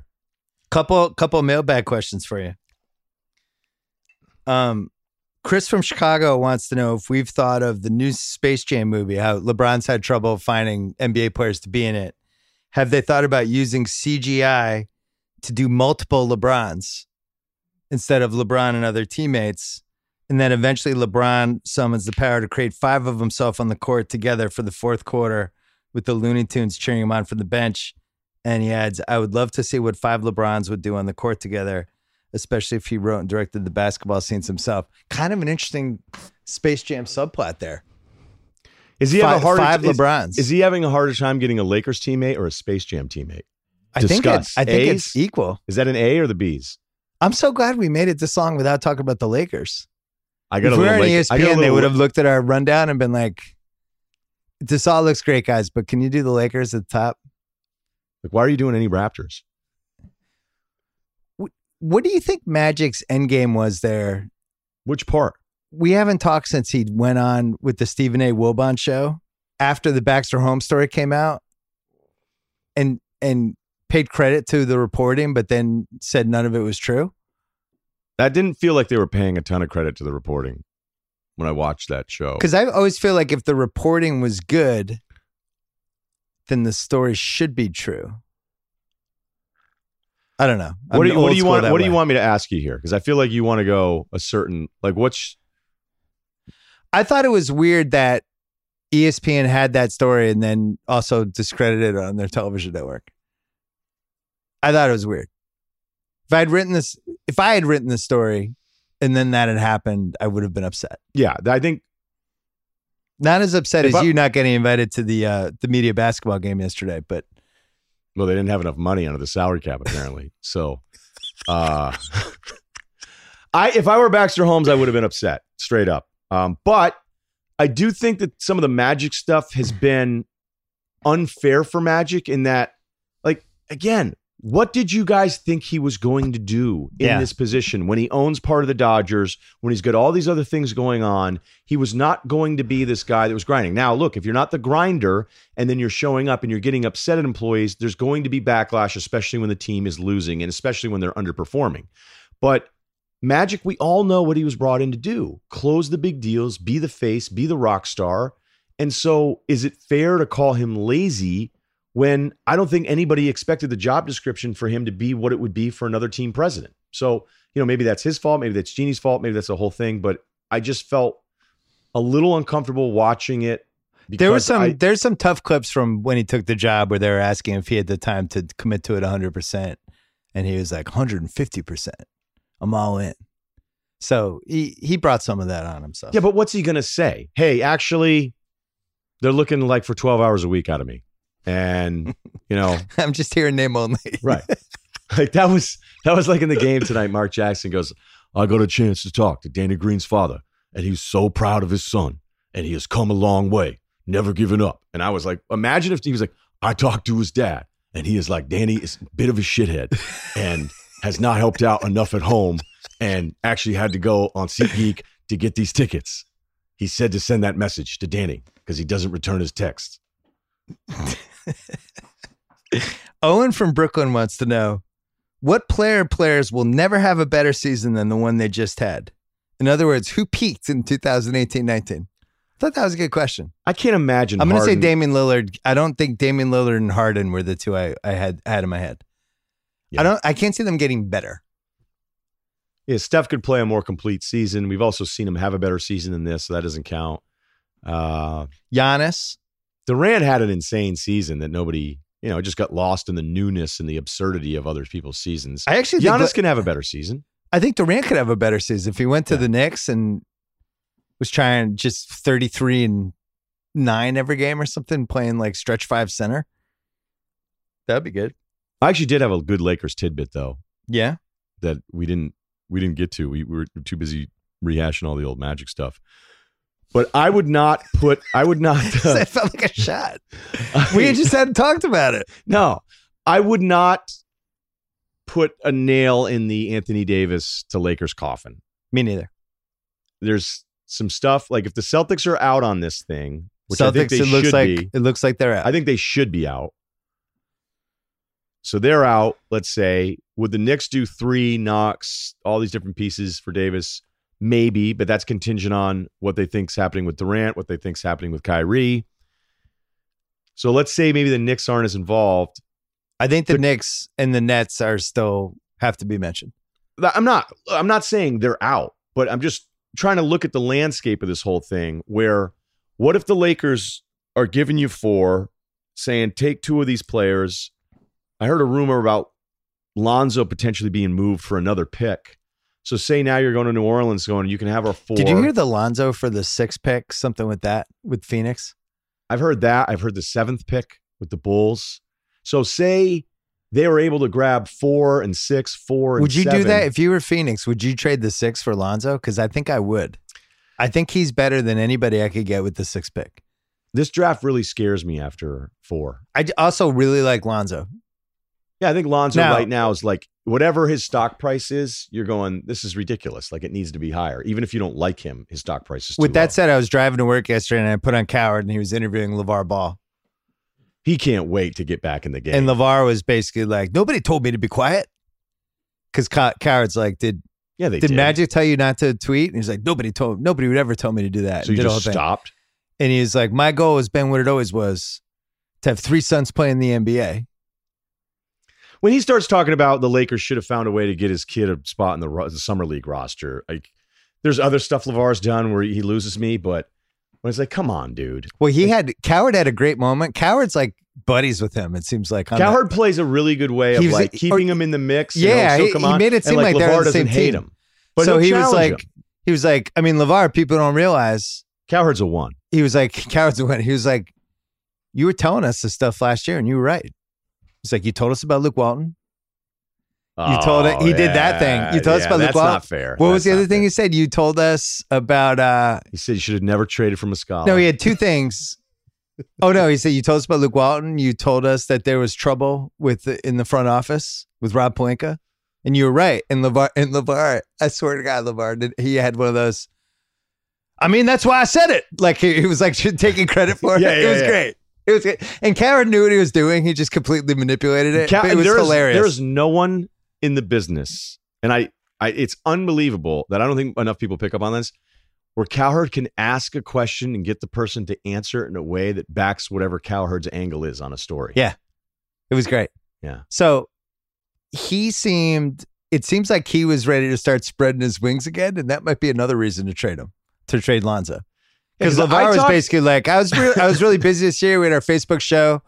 But you're going to be hearing more of me now. I'm the Lakers, I'm like, oh no, we got to make a move. I'm telling you, I talked to somebody who's I don't know, who cares, with the Lakers, and I went, "Hey, is it a little overblown? Like, is it not that bad?"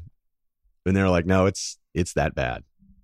Like, it sucks. It's a bummer. It's a bummer to have to deal with this all the time." And he didn't talk as much. And I know his excuse is, oh, "I was overseas. I was with those kids." He didn't. He didn't talk as much. And I don't think there'd ever be a coach where LaVar would say, like, you can sit there and say he was right about Luke Walton there could have been 20 other guys being the head coach of that team that he was going to sit and say was stupid and didn't know how to use his son the right way. That would be my guess. I heard Adam is like, at, on a scale one to 10, is like a 9.8 about this Lakers thing. What a disaster this is. Like, he's just really upset and it's a huge focus for him right now. Levine? Uh, Adam Levine. no, I know. he's a- oh, that makes way more sense. Because that Yeah. Levine guy just quit that America's Got Talent. well, you show. know, they changed the rules on him. He he had to do what he had to do. Imagine walking Stand away up for from your like, principles. Do you think you'll ever walk away from 30 million over two? no, it was thir- it was 26 a year. God, those network shows are unbelievable. Yeah, it's really great. the thing I learned though, I'm not network TV. You're two. Wait, so Lonzo for the six to Phoenix, and then they take four and six And, and go to- yeah, right? And then go, go, to New Orleans. They trump everybody. That's what I'm saying. So, you know, whatever the Benson rumor is, whatever the animosity uh, about the Lakers and all this dealings, and, and, you know, I'd heard stuff where it's like Griff's, you know, Griff hasn't said it to me. Uh, I don't talk to him that way. He, and by the way, even if I were really tight with Griff, Griff, it's not like he'd be like, "Hey, Russillo, I just want to tell you exactly what I will and won't do." I mean, GMs don't Griff. do that. They don't do that stuff. Uh, as much as you can try to talk to guys and get to learn about what's going on, but I, I wanted to make that point tonight because I'd, I'd heard it's kind of one of those combine leftovers as it, as it builds up a little bit more. Like you don't when you walk around the combine, it's not like guys like pull you aside deep throat and go, "Here's what the Knicks are going to do," and here's what they're. It doesn't really happen that way. But after that, you start making the rounds. Well, it's when you're when you're in a vicinity of just a lot of people who know pieces of things or full things. The finals is the greatest example of this. Like you talk, you walk around the court in the finals, the two hours for the finals, and you're just going to hear stuff. And like last year at the finals, it was like, yeah, LeBron's going Lakers. But what are we talking about? But the finals before, that's when it started. That was the first time. That was when KOC and I did the pot about it because it was like kind of floating around that he was like, he's out after this year, no matter what happens. Um, I think the Knicks are still involved, and the I'm not. I hope did I We come off plen- as if I'm No, no, dismissing? no. I'm just saying like this Lakers thing. We need no, to I have not. a I have a Knicks point. we This can't make big. the Lakers thing dead. Is my only point. There you go. So let's say the Knicks get KD, Kemba, and then trade everything else for Davis. That's their intent. Now, if I'm Klutch, I have I have ties to LeBron James. I still want what's best for him, and I want the Lakers to get LeBron James, which is why I did all that stuff in February. Do I want to send Davis to the Knicks, or would I kind of pee on it a little bit? I think a good example of this is Paul George's agent really did not like the Lakers. Mintz, yeah, and yeah. we have heard this too many times. I feel comfortable reporting it, uh, or not reporting it. I'm just passing along what both of us have heard from nine different people. He really, really affected Paul George's decision just not to pursue the Lakers at all. Now, whether he was going to go with OKC anyway, but it got to the point where he didn't even entertain a meeting with the Lakers. And I think the agent was a big part of it.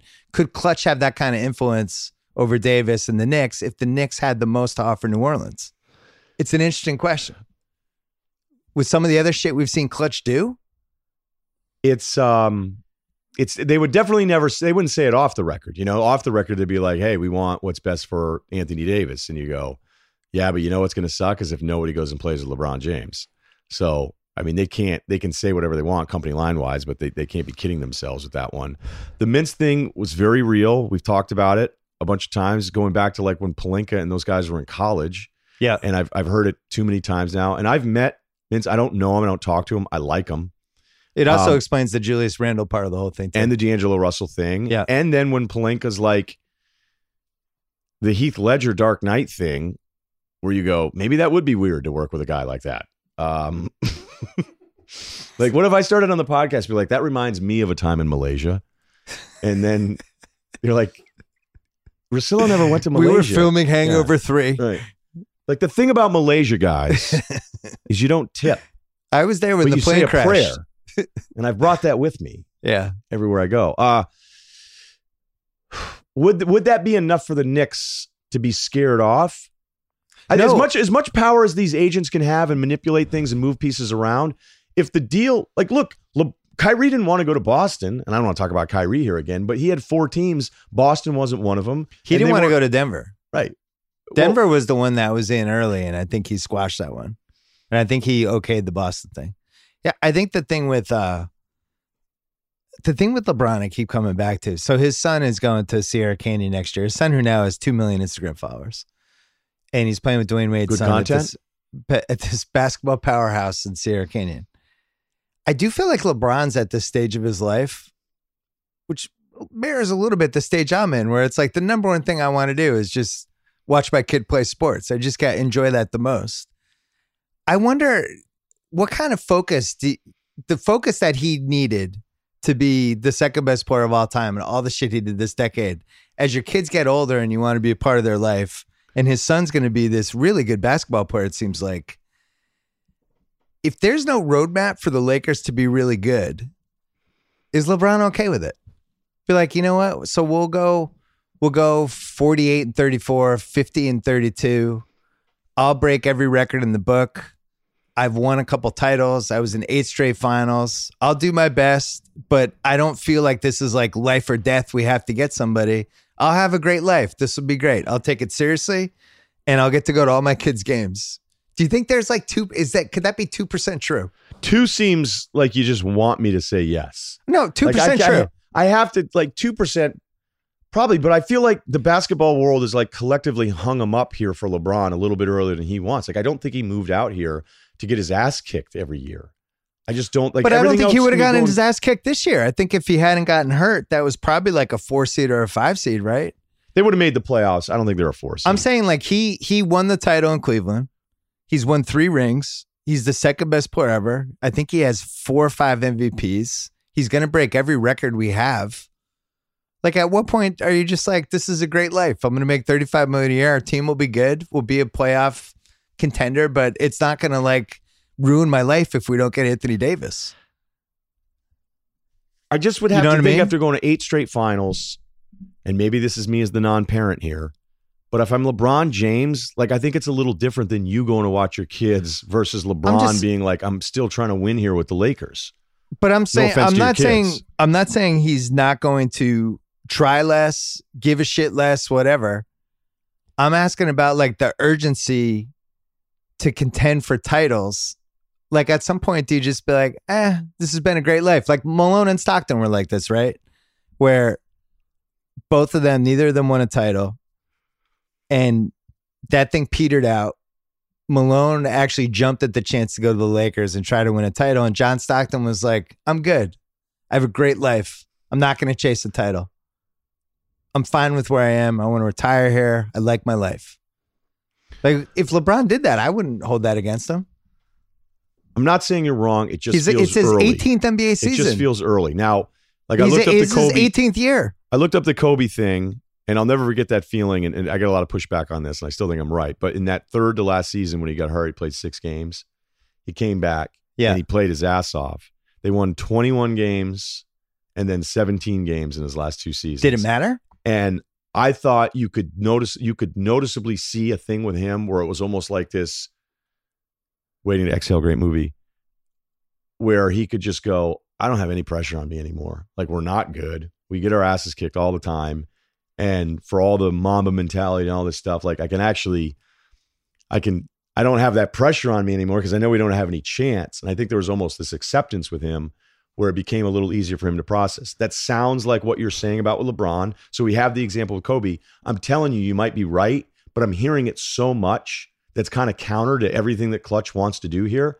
Like they- they're putting on a massive facade collectively, that whole group, if they actually really, or maybe you don't realize, maybe you don't realize that you're at peace or you're content until it's actually over.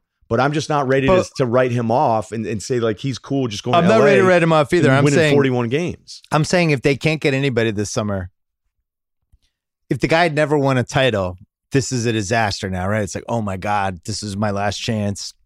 Clock's ticking. I got to get a ring. It's Well, like, chances guys, are he's not getting a ring. he's not getting a ring. If you But- had to bet money on it, he's. but I wonder if he's if he's there's a chance this plays out where he just hits that kind of Kobe stage with a better team where it's like, all right, it's just me and the young guys. I'm a Laker. I'm a family man. I'm a dad, and this will be the rest of my career. I, I got stop getting- Space Jam coming out. I'm just know. at a different. I'm just at a different phase of my life. I kind of wish he wasn't making Space Jam because all anybody does is bring up Space Jam as some reason he's supposed to be happy losing basketball games. Wow, nephew Kyle agreed with that one. What do you mean?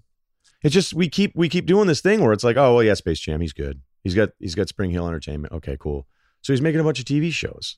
Like so that means like I get as you get older in life, you start going, hey, this stuff like you you might be right, but Would I, you think less of him if this was just the rest of his career? I think it'd be weird. I think it'd be weird for a guy to go to straight eight straight finals, have this kind of collectively disastrous season. Not so much for him because I still think it's incredibly impressive what he did numbers wise, but to be hurt when they were going to be a playoff team, and for him to go into next year being like, you know what, I'm good, I'm good. okay, so I don't. I don't think. so I don't think. He's, I don't think he's accepted this yet. I don't think he's accepted. So I'll flip this around. Let's say is. they can't get anybody again. Yeah. Under your logic, if you're right, wouldn't he ask for a trade? My clock's ticking. It didn't work out here. We have there's no path for us to contend for a title. Can you move me? That wouldn't shock me because I think he regrets this. Well, if that's true and you're right, then that's where this is headed if they can't get anybody this summer. I'm wondering if he's kind of okay either way. If they get somebody, great. Let's contend for titles. If they don't, I moved to LA. This was a lifestyle move as much as it was a basketball move. Had some bad breaks. We'll win. We'll win 50 games. I'll have a couple more moments in the playoffs. I'm going to break every record, and I'm good. Now, as a writer, I understand being here. You have to be here. You've got to go to those lunches. Yeah. You've got to go to the Soho House. Right. and you think you're going there and then you're getting pitched for something that they want from you and it's just the way the machine works LeBron has You'll more get it. time to write at the I can- Soho House. i can tell you more bill off the air but lebron could still get these things done if he was playing for a contender in a different place the production company's rolling he can get on a conference call and he can film this stuff in the offseason the same way he's going to do it now even living here so just because he's doing all these different entertainment things i don't think a new tv show makes him okay with the first time tasting failure which he's ta- like this is an incredible amount of failure for him based on the standard that he set and i don't sense that he's cool with it and yeah i i do think there's a if he's a not cool with it, then why hasn't he said something? because he doesn't want to say anything. He doesn't. He doesn't like. That's the other thing. He realizes no matter what I do, whatever I say, I get crushed by some pocket of the country, and it bothers him. He cares about it. So his move in the last couple years is that he's he's reserved, and if he says anything, it's very calculated and trying to figure some angle out. But for you to go, is there a chapter in this LeBron book with the Lakers where it gets really tumultuous if it doesn't work out and they're getting their asses kicked, and he doesn't want to go into the sunset, you know, losing with all these Lakers? And he Like, pushes I'm- for a trade in I'm- February. would you be shocked if that actually happened with the way LeBron has dictated his career? I'm not going to be. I actually would be more shocked if he demanded a trade than I would be if he was just like, all right, this is the rest of my career. This is just what's going to happen. I do know he wants to play with his son. Yeah. But I don't know, you know, where that would be. I it's think not it's- impossible.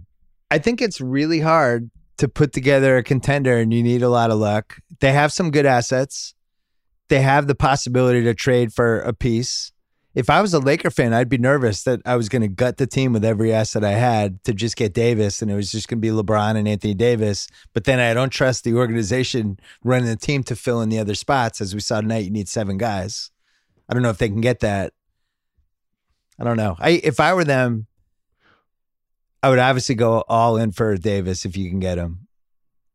If you can't get him, I don't know what free agent is out there that really changes my destiny. I would almost rather do nothing and keep the cap space and try to make a move in February or something. I can't believe we're talking about the Lakers. Can we just do Gym Corner? Yeah. All right, Gym Corner, and then we're done. This is for Wildes. Really spruce it up this time. All right. Um some of you guys, man, in the shoes, like remember Eastland loafers Yeah, back in the day? yeah. Why can't you just find thinner sneakers? Like guys are wearing loafers because like that natural barefoot grip thing, but you can't just have a bunch of dudes running around the gym barefoot.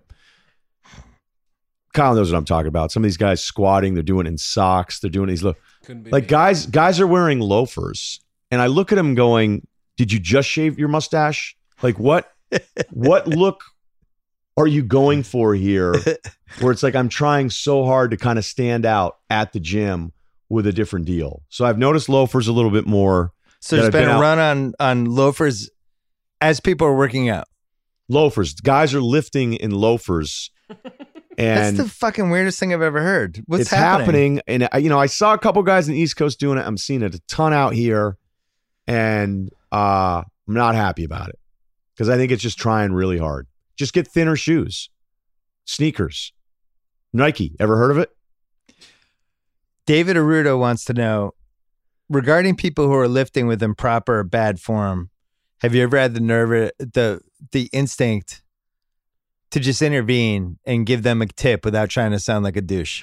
only with um a couple young kids i i did it because i was watching them do military press and they were doing it like free military press right Yeah. so the 45 pound bar and they'd put it in the squat rack and they would just get underneath it with a 90 degree angle seat and they would push it up and like i know guys can do it but if you're doing it too heavy and you're young and you're you're cranking your spine, you're just to fuck yourself up and you're to hurt yourself to the point where it's like to be a recurring injury the rest of your life. Like I have a thing in my right shoulder blade between the spine and the right shoulder blade. It goes out like once every 6 months. There's nothing I can do about it. It's all jacked up and it's because of improper military technique. So, I have had a couple times where I'm like, "Look, dude, I know I must look 100 to you." And there's nothing worse than gym guy trying to help you out. Like I had a guy about a year ago had 405 on the squat rack, no big deal. And uh, he came running across. He's like, "Hey, dude, hey, there's a lot of weight." I'm like, yeah, are you, are you paying attention? Yeah. we're good over here. The gun show is going Yeah, on right we're, now. We're good, Yeah. and the core is strong. And uh, I'm sponsored by the NRA right now. right, so I what? He's like, oh, just you know, I'm like, you know what? I definitely didn't want is a stranger to grab my waist and be behind me doggy style while we're about to do squats Yeah. together. So yeah. like, I got this. I'm gonna get a couple clean ones. I'm gonna put it away, and we'll be good. So I hate it. I mean, if anybody does it to Okay. me, So don't. So Right. the advice is don't do it. don't do it. But but these kids, I go, look, just trust me on this one. If you're gonna do military, do it on the Smith machine. Just turn the bench back a little bit so it's not 90 degrees, just a little bit like it's it's the deepest incline you could ever do, and get underneath it. Don't try to lift too much. I know it's cool. I did it too, and you screw yourself up. And both high school kids said, you know what, man? Thanks. Oh, And I go, all right. I Gen go, Z. Vano from Toronto wants to know Can you talk about your reaction with CrossFit athletes going to your a regular gym and any of your experiences there? making fun of CrossFit's a little played out now, I think. Um, because some of these guys on Instagram that are really good at it, it's actually really incredibly impressive. And I look at some of their stuff and I'm like, man, I wish I were healthy enough to pull all this stuff off. But I've always felt like CrossFit is one of those deals where a lot of you are people that sucked at sports your whole life. And you got to do this thing where you just, you know, you got a coffee in the morning and you bought all this shit from Rogue, which is cool stuff. And you know, you're like, oh my God, like I got another personal best on my clean and jerk. And, you know, and it's like, but you like the bumper plates because the 10s look like 45s. So it's like, holy shit, is that person like just throwing around 315? Be like, no, it's it's 95. Um, and then you throw it down and you videotape it and you know you post it. And you're like, oh my God, you know, I'm working a little bit harder. I like the fact that you said ba- bagging on CrossFit. It's kind of a cliche. With that said, and then you just No, because some of the people that are really good at it and kick ass and Yeah. like, you know, they're thick as hell and they've got abs to go with it. Like, I, I'm not going to sit there and hate on that. I just think that there's an element of like everybody wants to feel included, right? Everybody wants to feel like they're part of something. And I think CrossFit provided a thing for people that weren't necessarily all that athletic. But hey, you know what? Like, I'm the guy sitting around in my basement by myself for a month and a half straight because I've got these scripts to bang out.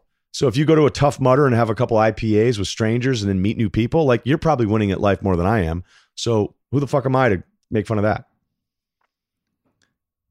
It's a great points. What uh Fish from San Jose wants to know what's it with the guys in the gym wearing low top Converse or Van sneakers? Is this worse than loafers or No, slightly don't- better? I don't think it's worse. Uh, I, you know, the Converse thing, I don't know that you can ever really knock it, you know? Like, Even in the gym? Okay. Yeah, I don't. Shoe, right? The Vans thing you're just going to run into out here. Yeah. Um last one from Matt in Detroit. What about the old timers at the gym who take a couple minutes to compliment some weight you're putting up, Yeah. I love but that. then bring it back to back in their day when they were putting up five times the amount? It's like the backhanded compliment. I can't wait to do that as I get older. So that's Uh, how you're aware of that. Yeah. Oh, yeah. Yeah. Yeah. Yeah. Cause like, I remember one time, like, I stopped doing incline, heavy, heavy incline because I just feel like my right arm is something's wrong with it with this one angle. And, uh, like, I was kind of like doing like cheat reps, you know, getting started. And then this obviously enormous fat guy with a huge weight belt on, and he didn't even do it right. He's like, Oh, no, you're just not getting full, uh, not getting full range of motion on those. I'm like, All right, Lee Haney, like, relax. Uh, but the one thing I've noticed about like kind of old steroid guy that like still has it going on a little bit, just massive forearms, maybe turned a wrench back in his day. Yeah. Like a lot of those guys won't give up on anything, right? Because they're still working out, they're still putting up big weight, and they'll pay attention to like a younger guy putting up some big weight. But I've been kind of weak. I don't know the last last few months. Uh, everything's messed up. But a lot of Sounds those like- guys have like hair, a mess. a lot of those guys have hair plugs. And that's what made me just go, I'm out. I'm not going to try. Like, cause I, I, I got the, like anybody who's losing their hair at a younger age. And then you're like, I used to be hot. I'm supposed to like to be on TV. I still have to be super hot. I don't know if I'm going to be super hot anymore. And I was and, like, maybe, and you're a two, not a one. right, right. And I'm a two. So I was like, yeah, let's see what this Dr. Leonard's all about. You know, I don't know if that's the right name. So you order the pamphlet and you're like, 10,000 bucks. Like, Jesus, I'm, it's like a third of my salary just to get it reseated up there. And the guy at the gym who's done it, Yeah. who maybe didn't do the best one, Yeah. like it is discount. it is like laser imaging straight line of seeds Yeah. across the front. So like their bangs, it's like this perfect thing and it's too low. I've just seen too many of those guys with the worst transplant thing where I was like, I'm just gonna shave my head. But that's why I have to stay jacked because if I'm 170 with no hair, I can't be hanging out of Manhattan Beach. I'm gonna have to move to like Torrance.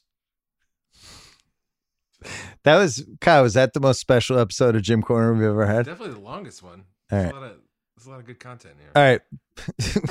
Kyle's Kyle's answer was no. It wasn't the best episode. It was definitely the longest. Thank you, Kyle. Old All right, we're wrapping up. Hold on, Wildes, don't go yet. Um, Let Wildes go. no, Wildes, wait. We're almost done. Um, do you have a half baked idea for us? Yeah, I've got a bunch. You want to do it tomorrow? Sure. All right. Um, Rousseau, prediction right now for the finals, quickly. Golden State in seven. Really? Yeah, I'm not going to get caught up. I mean, you know, we spent an hour talking about it. Clay didn't play. They're getting Durant back. Enough said. Okay. I mean, it would have to be Golden State in seven at this point. I don't know how I feel yet. I want to watch game four. I know it's a cop out. I, I do think I think it's more likely Toronto in five than Golden State in seven. I will say that. I think Toronto is in really good shape with the miles that Curry was put on him today, and the fact that the supporting cast did not look good, and I thought it was a decisive win, and I It was actually thought it could have been worse. No, it was decisive. I It actually thought that could have been like a thirty point win by I- I Toronto don't- if a couple plays happened. I feel, I feel like this is this is like judging a movie where there's scenes missing. Yeah, you I'm just the unknown of those words, guys. I'm just not sure. that's fair. Anyway, uh, dual threat. SVP and Russillo, you can sign up for that right now. When's that? You did the first one? yeah, I flew to Connecticut for 19 hours, bang that one out, and uh, we'll be doing it once a month. But yeah, thanks for letting me promote that. And I'm still doing the Russillo podcast, and I'm headed to Game Four. And It's- dual threat. You're like an official podcast tour. yeah, I I, I thought I was going to work less, and I work.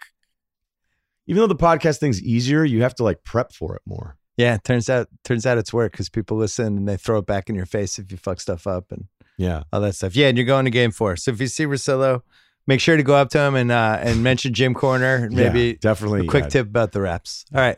Uh, we'll talk next week. Probably after game five, we're thinking. Whatever you need. Game five post game. All right. All right. Thanks to Russillo. Thanks to Wildes for his cameo. We're going to bank some half baked ideas this week. We haven't done that podcast in forever. My favorite half baked idea of all time was Felony Land that I came up with. Uh, Wildes came up with so many. I only came up with a couple good ones, but Felony Land, I really peaked. And uh, also, I we created the Purge. We created the Purge series on uh, on half baked ideas. That was mine, but it was well, it was mine. I just remember they they modeled the Purge after. My idea was leap year every four years would be a, a day without crime or without like basically there were no rules. So every four years there's one day anything could happen. Became the Purge. I'm just saying. checks? Do you get checks like royalty? Checks? I probably should. I should have. Thanks to the zone, dazn.com. We taped with uh, Andy Ruiz, Ruiz Jr., and we're going to be running that next week. He was awesome. Kyle, one of Loved it. Kyle's favorite guests. So we have that. Fruit of the Loom. Life is better with vents, especially in your underwear. Fruit of the Loom Cool Zone Fly Boxer Briefs designed with a ventilated mesh fly that allows airflow when you need it most and where you need it most. Check out fruit.com to find your next pair. Use the code BILL to get an additional 10% off their current promotion of 20% off the Cool Zone Fly Boxer Briefs. That's fruit.com, a promo code Bill. Quick programming note. We're not doing a Sunday night podcast this week, but we are putting up a new rewatchables Dead Poets Society 30 year anniversary.